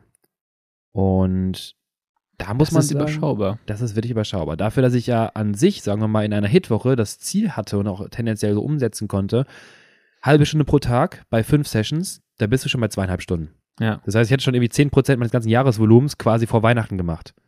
Weil, du Ist- jetzt, weil du jetzt einen Coach hast. Siehst du? Ja. Der sagt mal, hier, mach mal. Irgendwas ist gewesen, ich bin krank geworden, aber egal, I'm sorry. ähm, Das, d- das, das, äh, ja, dein Körper war halt nicht mehr so darauf eingestellt. Mal so Und- wirklich eine Woche Ja. richtig tief. zu- Und dann hast du natürlich auch gesagt, deine Eltern waren beide krank an Weihnachten gut, klar. und du hast dich irgendwo verschanzt, aber es hat nicht geholfen. Ja, ich lag im Schützengraben und rechts und links sind die äh, Viren So unter, eingedonnert. unter so 400 Kilo Zinktabletten begraben, dass du auf gar keinen Fall krank wirst. Aber Und äh, rechts, links kam der Einschuss der äh, Huster und Nieser, rechts und links und meine Eltern hatten Fieber und ich dachte mir so, ey, ich komme ich komm gut durch, ich komme gut durch und wirklich am, ich glaube 27. war es, ich bin extra nicht trainieren gewesen die ganze Zeit, gekommen, ich Ja. lasse mein Immunsystem stabil, fahr anderthalb Stunden auf Swift, 128er Puls und denke mir nach so, ah, war irgendwie anstrengender als ich wollte. Ja, Tag später war ich krank. Naja. Ähm, also, äh, aber das muss ich sagen, das ganze Jahr davor war ich, glaube ich, eher nicht krank, muss ich äh, gestehen, ganze 23 Jahre. Aber trotzdem, ich, ich habe gesehen, ähm, und auch in der Auswertung über das Power Profiling war meine kalkulierte Leistung an der Schwelle circa, so das ist jetzt mal grob über das Power Profiling errechnet, im ganzen Jahr wahrscheinlich nicht höher als 305. Mhm. Und ich glaube auch ja, weil ich jetzt gerade merke, was es für einen Effekt in den letzten Wochen hatte, regelmäßig wieder mein Hip-Training zu machen, dass ich habe auch e- extrem viel Potenzial da liegen lassen, ja. wo würdest du sagen, wenn du richtig fit bist, wo wäre dann die, die kalkulierte Schwelle zumindest? Ja, ich sag mal, also richtig, ja, 330 müsste schon in der Lage sein. Oh, da ist natürlich auch schon 325, echt 330. ein ziemlich krasses. Im Jahr, da, ja, im Jahr davor weiß ich halt genau, konnte ich ähm, 365 oder 370er, 4 mal 8 Minuten kontrolliert auf der flachen sogar fahren, auf, dem Speedway, nicht am Anstieg Ja. oder so. Und das war wiederholt reproduzierbar. Ich bin äh, 5 Minuten Test mal irgendwie auch dann auf 430, 435 gefahren. Das passte schon bildlich. Ja. Ich habe ja schon mal gesagt, ich habe super Schwierigkeiten auf Threshold zu fahren. Ich habe schwere, schlechtes Steady State. Aber zumindest zu sagen, wenn man sich die Performance anschaut, ob man jetzt sagt, dass die Schwelle faktisch mit Laktat oder mit äh, Dauerleistung eine Stunde, whatever, ob die wirklich plakativ 330 ist, ist mal jetzt in Klammern. Aber die Performance zum Beispiel auf 5 Minuten auf 430, auf 20 Minuten auf 370, keine Ahnung, damit kannst du aber im Radrennen agieren. Und ja, locker. ja. Also da bin ich mir sicher, wenn das damit nicht klappt, dann müssen wir wieder an die, äh, da musst du wieder hier an, an die Schulbank. Ich muss wieder an die Schulbank, genau, du musst Ja. dich wieder coachen. Und deswegen denke ich mir auch, mit dem Wissen jetzt, was ich viele Dinge, die ich versuche zu verändern und gleichzeitig wieder der Kombination eines optimierteren Trainings, ähm, glaube ich auch, bin ich gespannt. Will ich jetzt auch, bin ich jetzt motiviert auch nach dem, ja, nicht 23er Kackjahr, aber nach einem unkoordinierten Jahr, wo ich dann auch natürlich die Motivation verliere, dass wenn du dann Rennen fährst, bist du natürlich nicht gut. Warum solltest Ja. du auch gut sein? Habe ich jetzt Bock auf jeden Fall da so ein bisschen mal zu schauen, was äh, wieder, was wieder so geht. Wo du sagst, jetzt Willst es machen? Ich will es machen. Wo Okay, du sagst, hier los. müsste man eigentlich handlungsfähig Ich sein. habe so Bock da drauf. Vor So Leute, schnallt euch mal an jetzt. Ja, vor Weihnachten saß ich im Zug und dachte mir, aus irgendeinem Grund, äh, ah genau, ich habe gesehen, man kann bei Spotify jetzt ähm, Kommentare, Kommentare ja. hinterlassen bei, bei Podcasts und dachte mir so, okay, ähm, das geht bei einzelnen Folgen, hatte jetzt keinen Bock, unsere Folgen durchzugucken und dachte mir, krieg, guck mal, ob es neues Feedback gibt bei, bei einem anderen, bei, bei Apple. Ja. Gab es einen Kommentar, den ich von euch gelesen hatte? Oh Leute. Jetzt Der war gut. interessant, ähm, weil irgendwie äh, positiv, aber auch irgendwie dachte ich mir so, naja. Ähm, er schrieb jemand, dass er ähm, ewig kein Lizenzrennen mehr in Deutschland gefahren ist und die Überschrift war Top, Top Podcast, aber eure Zahlen, Pünktchen, Pünktchen, Pünktchen. Ähm, Hand aufs Herz hat Lennart wirklich eine 260 Watt Schwelle, for real. Ähm, fährt man damit wirklich schon Elite in Deutschland, liebes Elitefeld? Ähm, man soll mal aufhören, oder wir sollten mal aufhören, ein bisschen über fancy Intervalle zu sprechen. Das wäre ja maximal äh, Kategorie C oder D auf Swift, was äh, ich da fahren würde. Und es wäre relativ traurig, ähm, dass man hier in Deutschland mit so wenig Watt äh, schon äh, Radrennen fahren kann. Und äh, der äh, Herr wünschte sich doch, dass er vielleicht mal wieder nach Deutschland kommen könnte. Ähm, Liebe Grüße. liebe Grüße. An der Stelle habe ich mir gedacht, wow, da ähm, ganz schöner Mittelfinger in die ganze deutsche Kriterienszene. Und äh, ja, keine Ahnung, vielleicht können wir ja mal zusammenlegen. Ich glaube, äh, Andi, du hörst das ja auch ein paar Mal. Äh, vielleicht laden wir den Herrn einfach mal ein und wenn er ein, wenn er ein Rennen hier gewinnt äh, im Elitebereich, dann zahlen wir seine Flüge und sein Hotel. So, Ansage. Liebe Grüße an äh, den verehrten Bro, der die ganze deutsche Crit-Szene mal ganz kurz hier auf. Ich, ich finde es da eigentlich inter möchte. Derjenige hört ja offensichtlich den Podcast. Und wir propagandieren, glaube ich, so häufig, dass es den meisten schon langweilig wird, dass die reine Power absolut nichts mit dem Endergebnis in einem Radrennen zu tun hat. Ja, Offensichtlich, Weil offensichtlich kommt die Botschaft gar nicht häufig genug an. Das heißt, wir müssen das noch häufiger sagen. natürlich ist es, und das muss man nochmal sagen, erstaunlich. Es ist nicht unrealistisch, es ist erstaunlich, es ist, es ist bemerkenswert. Es ist viel besser eigentlich. Es ist bemerkenswert, dass du ja faktisch mit einer Schwelle, auch da, du wiegst dann deine 66 Kilo in der Das ist Saison. auch nicht Kategorie D, D auf Swift übrigens. Hat der, oh, Lennart ist richtig schön angegriffen. Lennart 260 Watt, aber 100 Kilo wiegt der bestimmt. Lennart wiegt dann 66 Kilo in Top-Saison, 65 in, in Shape, keine Ahnung. ja. Und äh, verehrter äh, Bre, der Lennart, ja, hat das ganze Crit Racing so optimiert, dass man teilweise wirklich sagen kann, wie kann der Bro mit 238, Ich finde das, 245 nicht, äh, ich finde das gar nicht per persönlich. Ich finde das einfach schade, dass die Leute immer noch Ja. diese Leistungsfähigkeit auf Rennergebnisse ummünzen, obwohl wir versuchen, Ja. das die ganze Zeit zu propagandieren. Und auf der anderen Seite, äh, ja, es, es hat sich, glaube ich, sehr viel getan in dem Sport seit, seit Ja. ein paar Jahren und es Früher war es echt nur, oder viel treten, treten, treten. Mhm. Und es gab einige wenige, glaube ich, die schon damals irgendwie gemerkt haben, so ja, wenn ich einige Dinge anders mache, damals hast du keine Powermeter gehabt, damals, damals musste das mit Gefühl auch passieren. Mhm. Ne? Du musstest irgendwie das Gefühl haben, ja, ich bin eigentlich gar nicht so fit, aber ich bin trotzdem leistungsfähig. Das ist Mhm. ja noch viel schwieriger. Also großen Respekt an die Leute, die das damals schon richtig gut hinbekommen haben. Ja, das Rennen zu verstehen. das Rennen zu verstehen, und zu weil verstehen, was es keine quantifizierbaren Daten gab. Ja, und das war, genau, und zu verstehen, was man gemacht hat im Rennen, ohne Daten zu haben. Genau. Und was ich halt nochmal sagen möchte, du bist, es ist bemerkenswert und es ist eigentlich eine Art Kunst, dass du es wirklich schaffst mit weniger Effort und wahrscheinlich faktisch, wenn man Watt pro Platzierung nimmt, wahrscheinlich einer der besten Crit-Fahrer, dass du da so viel rausholen kannst. Und das ist eigentlich ein Skill, ein größerer Skill, als 30 Watt in der Schwelle zu erlangen. Ich nehme jetzt mal die Blumen an. Ich das war Sind es? tatsächlich nicht. Das ist äh, der Strauß, nimm ihn. Ja, aber äh, da, darum ging es mir auf jeden Fall auch nicht, sondern äh, ich arbeite dran, dass ich die, äh, er hat gesagt, ich soll mir mal eine 320er oder 30er Schwelle sorgen. Das wird auf jeden Fall sehr schwer. Ähm, wenn ich eine 300er Schwelle habe, bin ich schon echt froh. Ähm, und ja, ich glaube, es hat sich viel verändert, einfach generell so beim, beim Rennfahren. Das wollte ich jetzt noch einwerfen, weil du sagtest, man ist handlungsfähig oder du bist handlungsfähig, wenn du eine 330er Schwelle hast. Ich habe vorhin Ähm, überlegt, ob ich dir den Ball zuspielen soll, weil ich wusste, dass es noch im Raum stand. Ich hätte auch jetzt sagen können, so ja gut, es kommt darauf an, ob du handlungsfähig bist mit einer 330er Schwelle, je nachdem, wie du dich halt dann. Äh, So rum würde ich es viel eher argumentieren, genau. Ja. Weil wir haben auch schon mal analysiert, es gibt halt äh, verehrte. du hattest die ja auch Ja. 2022 Ja. und an einigen Rennen hast du dir trotzdem äh, das Leben schwer gemacht. Ja, selbst. natürlich. Und ähm, es ist schon so, dass. Ähm, Gott, wo, wo wollte ich gerade hinaus? Äh, Du wolltest abdriften. Ähm, soll ich dich einbremsen oder willst, findest du deinen Punkt noch? ich glaube, ich habe einen Schlaganfall. ich, ich weiß nicht, Ja, was ich okay. sagen wollte. Dann, Ähm, dann stoppe ich dich beim, beim, Okay, äh, danke. beim, beim Abdriften, weil wir wollen ja auch so ein bisschen beim Thema bleiben. Was haben wir gemacht im letzten Jahr? Willkommen bei Science, dem Inhaltspodcast. Also der eine ist gerade ausgefallen. Ich sitze jetzt nur noch so eine Hülle hier vor mir. Der kann sich nicht mehr einkriegen.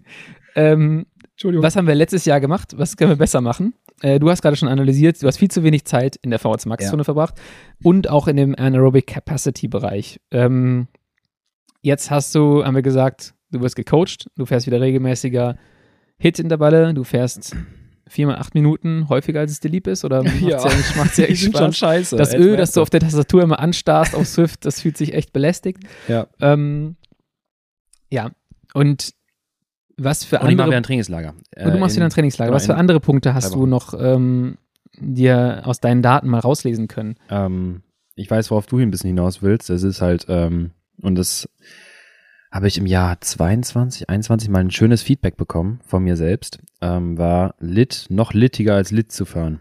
Mhm. Ich habe es damals mit manchen Athleten super lit genannt, weil mit nochmal so eine, erstmal natürlich ein geiles Buzzword gibt und nochmal was Fancyeres als einfach locker fahren. Weil sonst sagen die alle Athleten so, hä, warum soll ich so locker locker fahren? Nein, du sollst nicht locker fahren, du sollst, sollst super lit fahren.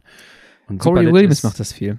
Ja, Kranke Transfer-News. Corey Williams geht zu den Miami Blazers, by the way. Ernsthaft? Ja, aber es ist natürlich, äh, gehört auch zu Legion of LA Miami Blazers, genau wie die Austin Aviators. Und die machen es schlau. Schon wieder ein Exkurs in dieser Folge. Ah. Aber sie schieben jetzt einen der Hauptcharaktere aus, von Legion zu Miami. Und auf einmal hast du halt Miami, die auch League gegen Legion gegenhalten können. Hm. Und ich glaube, dass es in den nächsten Jahren noch so sein wird, dass halt Topfahrer gar nicht zu Legion of LA gehen, sondern hast du schon mal drei Teams dann. Und dann haben noch so noch ein viertes Team. Auf einmal haben sie eine sehr kompetitive Liga mit einem ausgeglichenen Fahrerfeld. Das ist eigentlich der, das ist der bessere Ansatz als World Tour. Also, das ist so ein bisschen Aufklustern von den Superteams. Ja, wenn dir alle Teams gehören, kannst du es halt machen. Ne? Ja, klar. Ist ja scheißegal, ob jetzt die Blazers gewinnen, ob Legion gewinnt. Oh. Ähm, ja, aber Corey Williams fährt auch, ich habe mir das immer angeguckt, ja. ähm, häufig mal, ich nenne es Superlit, 115, 130 Watt Oh, Average, ja. anderthalb, zwei Stunden als zweite Einheit des Tages. Fährt eine Einheit morgens. Mhm.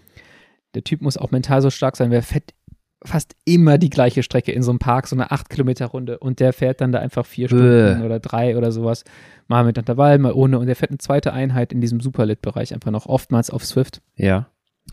Double Session, nochmal hier einfach obendrauf die zweite, äh, einfach in einem ganz lockeren Bereich, finde ich sehr interessant. Double Session letztens auch einen Kommentar bekommen von einem Athleten, der äh, fürchtete, wenn er bei uns das Coaching beginnt, dass er Double Session zu viele machen müsste, ob es dann noch vereinbar ist mit dem Trainingslager und Ja, im Coaching bist du doch eh äh, Das ist, da kannst du ja da kannst du ja, kannst ja Feedback geben. genau das und Double Sessions haben Vorteile, aber es ist, heißt natürlich nicht, dass man nur noch das machen darf. Das ist natürlich, äh, bitte versteh das nicht falsch. Und im Trainingslager kannst du auch mit den Jungs langfahren, aber es macht auch Sinn, wenn du im Trainingslager zum Beispiel Volumen erhöhen möchtest, fährst du morgens 4x8, fährst du nochmal Double Session, anstatt 4x8 in einer viereinhalb Stunden Einheit an Tag Ja. 1 und gehst halt danach krachen.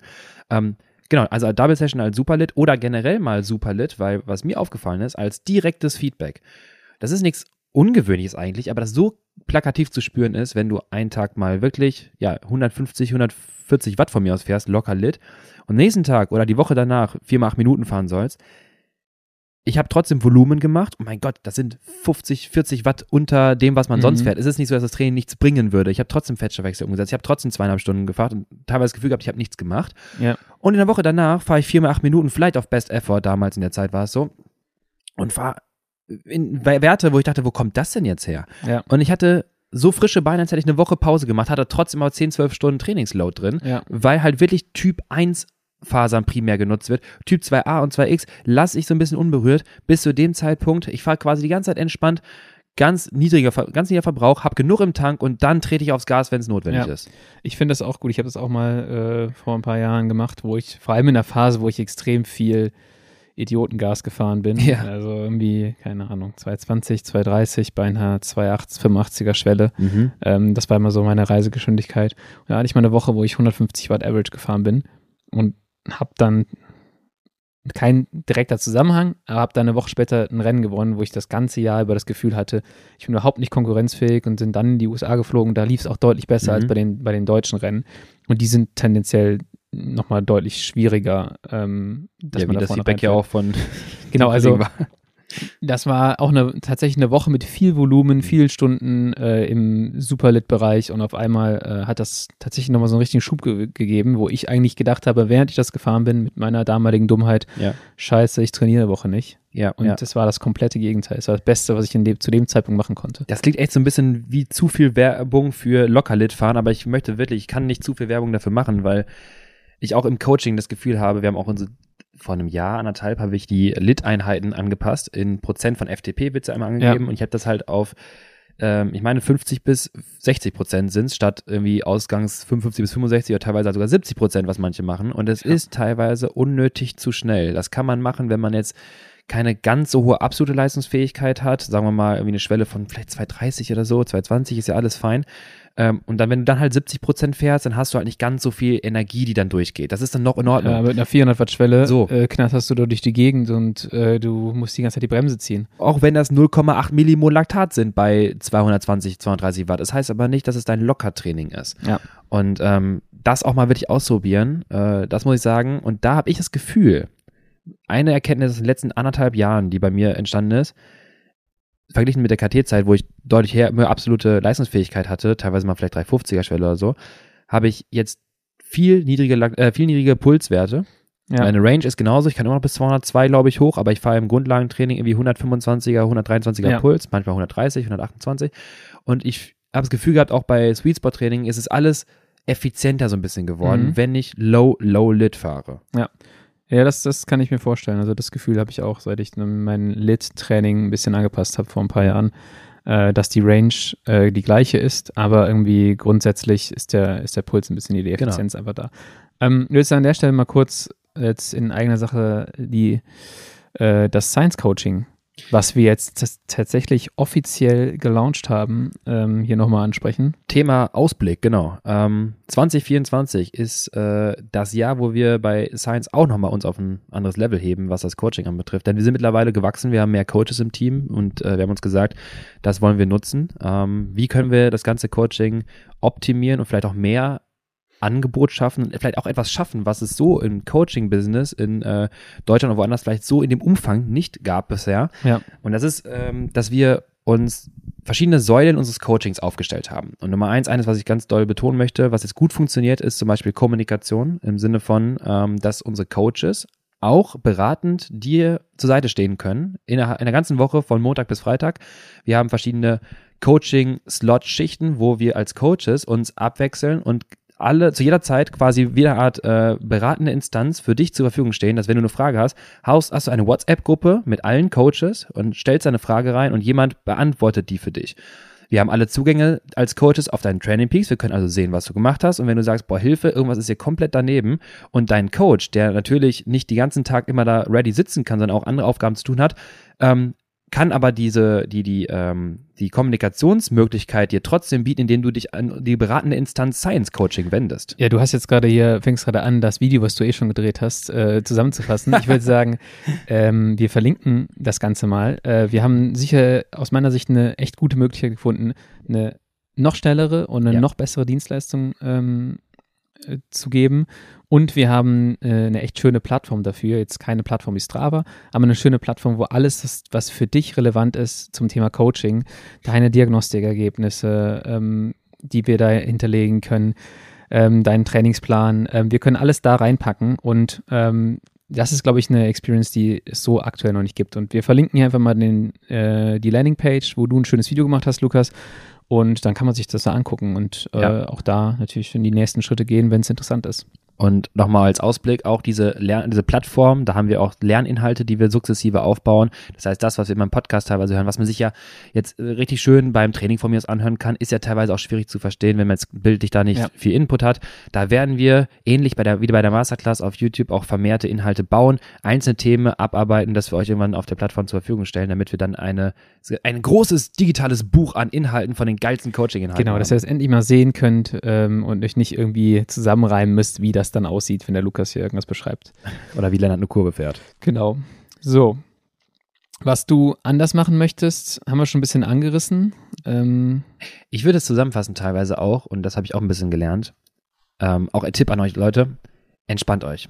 Ich weiß, es ist ein doofer Satz, wenn äh, man nicht entspannt ist und jemand sagt, äh, entspann dich, aber ich meine, befrei dich mental von dem Druck und von dieser Dringlichkeit, oh, ich muss jetzt diese Intensität fahren im Sinne von Lit-Training, dann ist das nicht wirksam oder sonst was. Fahr entspannt und das ist mit das bessere Training teilweise. Coaching ist ein ganz langfristiger Prozess, wo man äh, jemanden hat an seiner Seite, im Idealfall, der ein, eine Idee hat, wie man jemanden besser macht. Und der ganze langfristige Plan setzt sich aus verschiedenen Puzzleteilen zusammen und man muss die Puzzleteile einfach oder die Sachen einfach abhaken Mhm. und machen. Und am Ende, ich habe das jetzt schon mal, wie lange habe ich es jetzt durch? Zweieinhalb, drei Monate schon fast. Ich merke Mhm. auf jeden Fall für mich, dass es, äh, dass es schon einen Schritt nach vorne geht und es ist halt nicht schnell, ne? Mhm. Also es, Ja. man muss halt einfach sagen, auch nach einer Erkältung jetzt zum Beispiel, ja. bloß nicht wieder, ah, ich habe jetzt zwei Wochen eine Erkältung gehabt, ich muss jetzt super schnell wieder aufholen, aufholen, aufholen. Ruhig bleiben, locker anfangen, ähm, dem Prozess vertrauen und dann kommen Genau. die Ergebnisse von alleine. eine, eine gewisse Ruhe sich anzueignen im Trainingsprozess. Und das wissen wir auch, äh, hat jeder Athlet von für sich schon mal kennengelernt und wir wissen es auch als Coaches. Nicht jetzt verrückt machen für, oh Gott, ich habe einen Ötztaler Platz, ich muss jetzt Gas geben, sondern sieh diesen Prozess langfristig und dann machst du auch weniger Fehler und viel mehr Sachen richtig. Und das kann zum Beispiel auch sein, dass das lockere Fahren überwiegend auch besser funktioniert, weil du locker fährst, du kannst, fährst bessere Hit-Intervalle, du gibst dir selber die Zeit und merke halt auch, dass das ähm, ja langfristig nachhaltiger funktioniert als irgendwie so eine Hauruck-Aktion, äh, zwei, drei Wochen Ja. schnell oder halt genau zu früh nach einer Krankheit wieder einzusteigen. Das ist so ein bisschen eine, eine Ruhe und vielleicht nochmal wirklich zu reflektieren, ist auch für euch mal, schaut euch die Dashboards an, schaut euch Zeit in Zone an, schaut euch mal einzelne Lit-Trainingseinheiten an oder vielleicht, wenn ihr das gut gepflegt habt, das wäre natürlich sehr schön mit Kommentaren und äh, Das wäre subjektiven schön, ne? das wäre schön, mit subjektivem Belastungsempfinden. Wann war Phasen, wo ihr euch gut gefühlt habt? Wann lief etwas sehr gut? Guckt auch vielleicht beim Dashboard, hast du euer ähm, Power Profiling. Da siehst du, was du schon mal geleistet auf 5 Minuten, auf 20 Minuten. Wenn du draufklickst auf diesen Balken zum Beispiel, dann siehst du auch, wann das war, welcher Tag das war. Dann geh auf die Einheit, guck dir an, was war in der Woche, wie bist du gefahren, was war vielleicht für eine Phase. Reflektier das mal für dich, was hast du vielleicht da gut gemacht ähm, oder auch in anderen Phasen, was hast du schlecht gemacht und versuch daraus zu lernen. Genau, ich glaube, die Reflexion ist das A und O. Äh, je mehr Daten ihr habt, desto besser. Äh, man kann natürlich auch, wenn du richtig ausgefuchst bist, äh, du hast Schlaf, Schlafdaten da drin, du hast vielleicht auch tatsächlich mal Ernährungsdaten drin, sagst, Mhm. okay, äh, ich, ich bin jetzt am Dienstag Swift-Rennen gefahren, habe gesagt, ich habe mich scheiße gefühlt, kann daran gelegen haben, dass da ein paar Jungs dabei waren, die einfach saustark sind, kann aber daran gelegen haben, dass ich den Tag über nicht gescheit gegessen habe. Ähm, solche Informationen sind halt super relevant. Wenn du in einem Jahr nochmal guckst, hast du das nicht mehr im Kopf, ah ja, das war ja das Swift-Rennen, wo ich damals irgendwie äh, erst um 16 Uhr Mittag gegessen habe und zu wenig. Ja, ja. Das hast du halt nicht drin. Deswegen Daten sammeln ist super wichtig. Habe ich auch irgendwann angefangen, ähm, beziehungsweise ähm, mach mir da Notizen zu. Ja. Und äh, ja, diese Reflexion und das Angucken, was man gemacht hat, predigen wir ja immer wieder, ist für mich der Schlüssel, um dann am Ende besser zu werden. auch was wir schon mal gesagt haben, Software wie Sentiero Analytics von Robert äh, Gorgos äh, hilft dir auch mal, um Kohlenhydratverbrauchsraten zu bestimmen eines einzelnen Trainingtags. Ja, Ich habe letztens nochmal mit Richie gesprochen. Ja. Er sagte, ja, ich habe bei euch doch eine Diagnostik äh, hier gesehen. Ich habe bei, bei meinem Sohn Tu, da habe ich ja, das kann ich ja eigentlich ewig fahren, da habe ich 50 Gramm Kohlenhydrate, die ich da verbrauche. Sag ich, Richie, 50 Gramm Kohlenhydrate beim Sohn Tu? Ja, doch, ich gucke das jetzt nach. Ah ja, gut, dass wir sprechen, es waren 50 Gramm Fett. Und dann dachte ich mir Ja. so, yo, es ist den meisten Leuten gar nicht Ja, so krass genau. bewusst, ähm, wie viel Kohlenhydrate man durchjagt. Genau äh, das. Bei, das sind mal gerne selbst, 90 Gramm pro bei, Stunde. genau, bei selbst einfachen Einheiten. ja, bei Lockertraining. Bei Lockertraining, ja. Und deswegen hält das, hält das auch, wenn dein Speicher voll ist, drei, vier, fünf Stunden, aber nicht für drei Tage und nicht an Tag drei, sondern äh, das muss auch aufgefüllt werden. Und Genau. ich finde halt, so Sentiero hilft ganz gut oder halt man kann es auch selber ausrechnen, mal grob überschlagen und da geht einiges mal teilweise durch, vor allem wenn du noch Hit-Intervalle dazu packst. Und das ist auch etwas, was wir als Feedback bekommen haben von Athleten, die wir betreuen. Ähm, und auch andere Athleten, die unsere Trainingspläne absolvieren, wo die Ernährungsverpflegungshinweise auch mit den Einheiten drin steht, die machen das und merken auf einmal, ach warte mal, ich kann ja super viel trainieren. Ich kriege Leistungssprünge halt hin, weil ich mich zum ersten Mal mal richtig verpflege. High Carb ist ein Ding, Leute. Ja. An der Stelle natürlich jetzt auch noch der Service-Hinweis, den ich geben muss. Ähm, Los. M1 Sports heißt jetzt Ministry, Leute. Ähm, schaut euch mal äh, die Seite an. Wir haben umgebrandet. Ihr findet jetzt unter ministry.com, M-N-S-T-R-Y. Äh, wer das Zeug noch nicht ausprobiert hat, sehr empfehlenswert. Wir haben einen Code Cybox, ähm, ist der Code für 20% auf die Probierbox SCYBOX. Ähm, könnt ihr beim Checkout einlösen. Jetzt wieder zurück. Und Aber jetzt, nee, warte, ganz kurz. Link Nee. findet ihr natürlich in der Video, äh, in der Podcast-Beschreibung. Genau, du bist der, der Linkmann. Linkmann, genau, also euer Code findet ihr in der Podcast-Beschreibung. Genauso den Link, den vorhin Lennart meinte mit dem Coaching äh, und mein Erklärungsvideo findet ihr auch nochmal dann im Podcast, äh, ja, Show Notes heißt das immer, ne? Genau. Und jetzt möchte ich mal meine, meine Erkenntnisse, äh, meine Verbesserungsvorschläge für mich selber hier äh, oder meine Eigenanalyse. Einfach schneller werden. Einfach schneller werden. Nee, ich glaube, wir haben einen, einen Punkt schon sehr gut angesetzt. High Intensity, obwohl, strukturiertes Hit-Training. obwohl ich letztes Jahr mehr äh, Hit-Training absolviert habe als du. Also mehr Time in Zone. So, hatte. das ist was anderes. Okay, okay, okay, okay, okay. Ich habe auf jeden Fall weniger Hit-Training, aber ich hatte mehr Time in Zone. Ja. Ich führe es darauf zurück, dass ich viele Swift-Rennen gefahren bin, die ich Mhm. mir auch so ausgesucht habe, dass ich spielerisch Time in Zone sammle, Mhm. was suboptimal ist, wo die Pausenzeiten nicht perfekt sind und, und, und. Aber so habe ich versucht, mich selbst zu überlisten. Mhm. Und äh, dieses Jahr, für, oder für dieses Jahr wollen wir es auf jeden Fall besser machen. Ich habe jetzt schon gesagt, ich habe zweieinhalb, drei Monate strukturiertes Training drin. Ich hatte auch mal eine Phase vor zwei, drei Jahren, wo ich, glaube ich, relativ häufig viermal oder fünfmal vier Minuten gefahren bin und habe auch da gemerkt, oh, das wird echt, das geht viel besser und ich habe eine bessere Grundstabilität. Und das erhoffe ich mir auch von dem, von dem höheren Hit-Training. Volumen, Volumen. ja.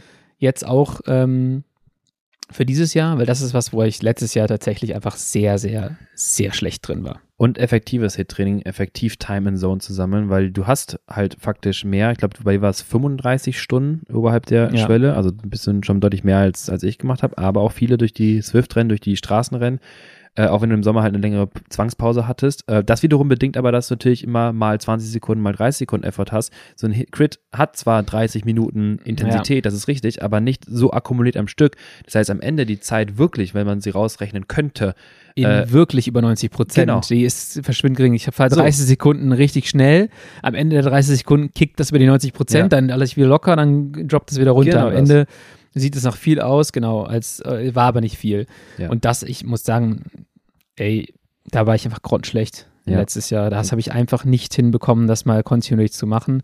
Äh, ich habe hier schon mehrfach darüber berichtet, woran das lag und woran es jetzt, glaube ich, auch liegt, dass es besser läuft. mhm. Mm, Und dann habe ich eine Phase gehabt nach dem Trainingslager, wo ich einfach aus meiner Sicht das Volumen nicht weit genug oben gehalten habe. Also ich Mhm. habe jetzt hier so vier bis fünf Wochen, wo ich dann einfach äh, im Schnitt irgendwie statt, habe ich sechs Stunden trainiert. Das ist Okay. einfach zu wenig. Also das Ja. Trainingslager, bis dahin lief es, glaube ich, ganz gut. Ähm, Im Trainingslager liefen auch so Sachen wie die Laktat-Shuttling-Intervalle ganz gut, die Over-Unders.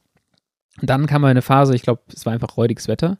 Ja, ein Ja. richtiges Scheißwetter. Ja, das war ein schlimmer. Ähm, ich sehe hier, wenn ich das einfach mal mir angucke, oder ich habe mir das schon mal angeguckt, waren Ja. einfach viele Swift-Einheiten dabei, aber die waren halt irgendwie so, ja, mal 45 Minuten, mal eine Stunde. Ja. Ja. Und jetzt kriege ich es zumindest schon mal besser hin, zu sagen, ey, wenn ich aufs Rad steige, auf die Rolle, dann fahre ich einfach anderthalb Stunden auch lit. So, und das sind am Ende 45 Minuten mehr oder 30 Minuten mehr und das akkumuliert sich einfach auf so einer Woche ähm, auf zwei, drei, vier Stunden. Und das macht schon einen, einen riesen Unterschied. Ausdauersport ist ein chronischer Zustand, ein chron- chronischer Reizzustand, den man halt aufrechthalten muss. Und Ja. das ist halt etwas, da, da gibt es halt effektive Methoden mit Hit-Training, ja, aber es gibt keine Abkürzung Genau. von Training. So, du musst es halt einfach machen. Volumen musst du leider machen, Ja. ist halt so. Ähm, und das habe ich in der Phase ein bisschen schleifen lassen, bin nicht so richtig reingekommen, hatte dann, auch, hatte dann auch eine Phase Richtung Mai, wo ich wieder das Volumen wieder erhöht habe, Ja. wo ich dann auch gemerkt habe, so auch mit der Intensität der Rennen, wir kommen langsam in einen Bereich, wo ich konkurrenzfähig bin. Danach war die Saison leider äh, da, wo ich, glaube ich, die beste Form hatte, dann vorbei. Ähm, aber das waren halt, das war halt eine Sache, die ich definitiv anders machen würde. Und äh, auch wenn die Saison länger gewesen wäre, hätte man vielleicht noch ein paar gute Ergebnisse abgestaubt, aber ich wäre nicht auf dem Niveau gewesen, wo ich hätte sein können. Und da muss ich ganz klar sagen, ähm, das ist was, wo, wo ich drauf achten muss und äh, was jetzt aber durch das Coaching wahrscheinlich eh, da habe ich dann jemand, der mir die Kacke da aufschreibt Ja. und dann Schön bleiben gesagt. das Schön halt, gesagt. dann bleiben das halt auch im Sommer meine fünf Einheiten und dann bleibt es halt auch irgendwie im Bereich von zehn Stunden eher, als dass es man auf sechs runterdroppt. Ja, und ähm, ja, das ist, glaube ich, auch ein gutes Learning, genau. Und du hast ja jetzt schon eine super Entwicklung, gerade im Winter, muss man sagen. Nochmal Blumen heute an Lennart. Das Ähm, reicht aber auch hier. Wir können das Niveau sonst ja nicht aufrechterhalten Okay. im Jahr 2024 und das wird mir auch ein bisschen unangenehm. Bisschen rot wird er schon. Aber äh, du hast Training gut gemacht und du hast auch jetzt äh, letztens ja, wie war das, ähm, direkt erst einmal nach deiner Trainingseinheit deinen Powermeter angezweifelt, mir auch rübergeschickt, äh, ja, Digga, keine Ahnung, ich glaube Powermeter ist kaputt oder ich bin einfach jetzt heute krass gefahren und vielleicht, Lennart B., vielleicht bist du einfach krass gefahren, entwickelt sich ganz gut, weil ich du. habe schon ein paar Leuten gesagt, die Korrelation zwischen Training und Leistungsfähigkeit äh, bestätigt sich immer mehr, was äh, ein erstaunlicher Take ist für jemanden, der seit zwei Jahren oder drei Jahren so einen Sportwissenschaftspodcast Podcast macht. Und seit 14 Jahren viele, Radrennen viele fährt. Dinge muss man einfach auch mal erleben. Es war mir schon klar, aber es ist halt ähm, einfach schön zu sehen, gerade in dieser Prozess, weil man testet sich selber nicht. Jetzt teste ich mich öfter mal im letzten der Intervalle, der Hit-Intervalle. Dann fahre ich mal ein bisschen mehr. Ja. Guck mal aber auch nicht, wenn ich irgendwie am nächsten Tag nochmal irgendwie Hit- Hit-Intervall hätte. So, dann Ja. bleibe ich vernünftig.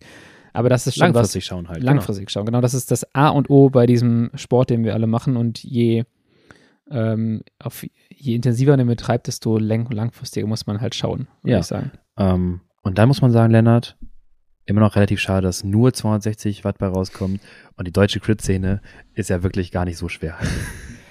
Ja. naja. Ähm, ich habe noch äh, so ein paar Fragen an die Community. Wo ist eigentlich die deutsche Crit-Meisterschaft? Ja. Weiß das jemand? Wann ist die? Äh, wo sind die Quali-Rennen? Vielleicht wisst ihr da was. Ähm, und ich hätte eigentlich ganz gerne noch so ein weiteres Ziel für Lukas. Also schreibt doch einfach mal, ähm, schreibt doch einfach mal Ja, schreibt an unseren Insta-Account oder einfach an Lukas so, hey Lukas, ich habe mir über- überlegt, du solltest auf jeden Fall das Cape Epic fahren. das könnt ihr dem Lukas Okay. alles mal zu, zuschicken. Okay. Und äh, vielleicht suchen wir uns einfach mal noch ein schönes Ziel aus. Ja, vielleicht mache ich ja dieses Jahr so Mountainbike-Marathon. So, So, komplett. Ich habe meine Mountainbike-Erfahrung, ist wirklich. Oder der Stundenweltrekord im Liegeradfahren, das wäre auch was für dich. ich hatte mal überlegt, Stundenweltrekord auf dem Gravelbike, ob das schon mal gemacht hat auf der Pferderennbahn oder so eine Scherze. Boah. Aber Also muss dann Sand sein. ja, also muss halt Schotter Muss also, ein, muss ein definierter Untergrund Ja, sein. genau. Es muss halt irgendwie Gravel schon definiert sein. Aber äh, boah, ich glaube, da habe ich keinen Bock drauf. Glaube ich auch. Ich glaube, Stundenweltrekord ist generell etwas ziemlich. Gravel-Zeitfahrrad mit Trinkrucksack. Ja, schreibt doch mal gerne rüber, weil meine, also meine Mountainbike-Erfahrung beläuft sich wirklich. Ihr müsst auch ein. Mountainbike-Bild schicken, weil der Kerl hat kein Mountainbike. Das ist das Ding ist, also ich kann es an einer Hand abzählen, das ist kein Witz. Ich habe sehr viel Radsport in meinem Leben gemacht, aber ich kann an einer Hand abzählen, dass ich auf dem Mountainbike ja, saß. ich auch. Also werde ich nie keine ich bin ein. Mountainbike-Rennen gefahren. Bist du mal? Ah, ja, auf dem Kurs, wo die Gravel-Meisterschaft war. Ach geil. Äh, dieses? Jahr. ja, ja. Da, äh, das lief gar nicht gut. Hey Leute, also wenn ihr Ideen habt, die äh, verrückt sind, schreibt sie doch mal ruhig. Vielleicht machen wir sie ja wirklich. So, ich glaube, dann haben wir jetzt hier schon, haben wir eine lange Folge Ja, eine gemacht lange hier Folge für, für, für den Start? Ja. Äh, ich hoffe, die ist nicht zu lang geworden. Ähm, wir hören uns in der nächsten Woche wieder. Ich berichte mal, ob ich irgendwelche News habe, so was, ähm, was Mallorca angeht. Ja. Und ähm, ja, schaut mal vorbei beim Coaching. Wir würden uns freuen und bis nächste Woche. Macht's gut. Ciao. Ciao.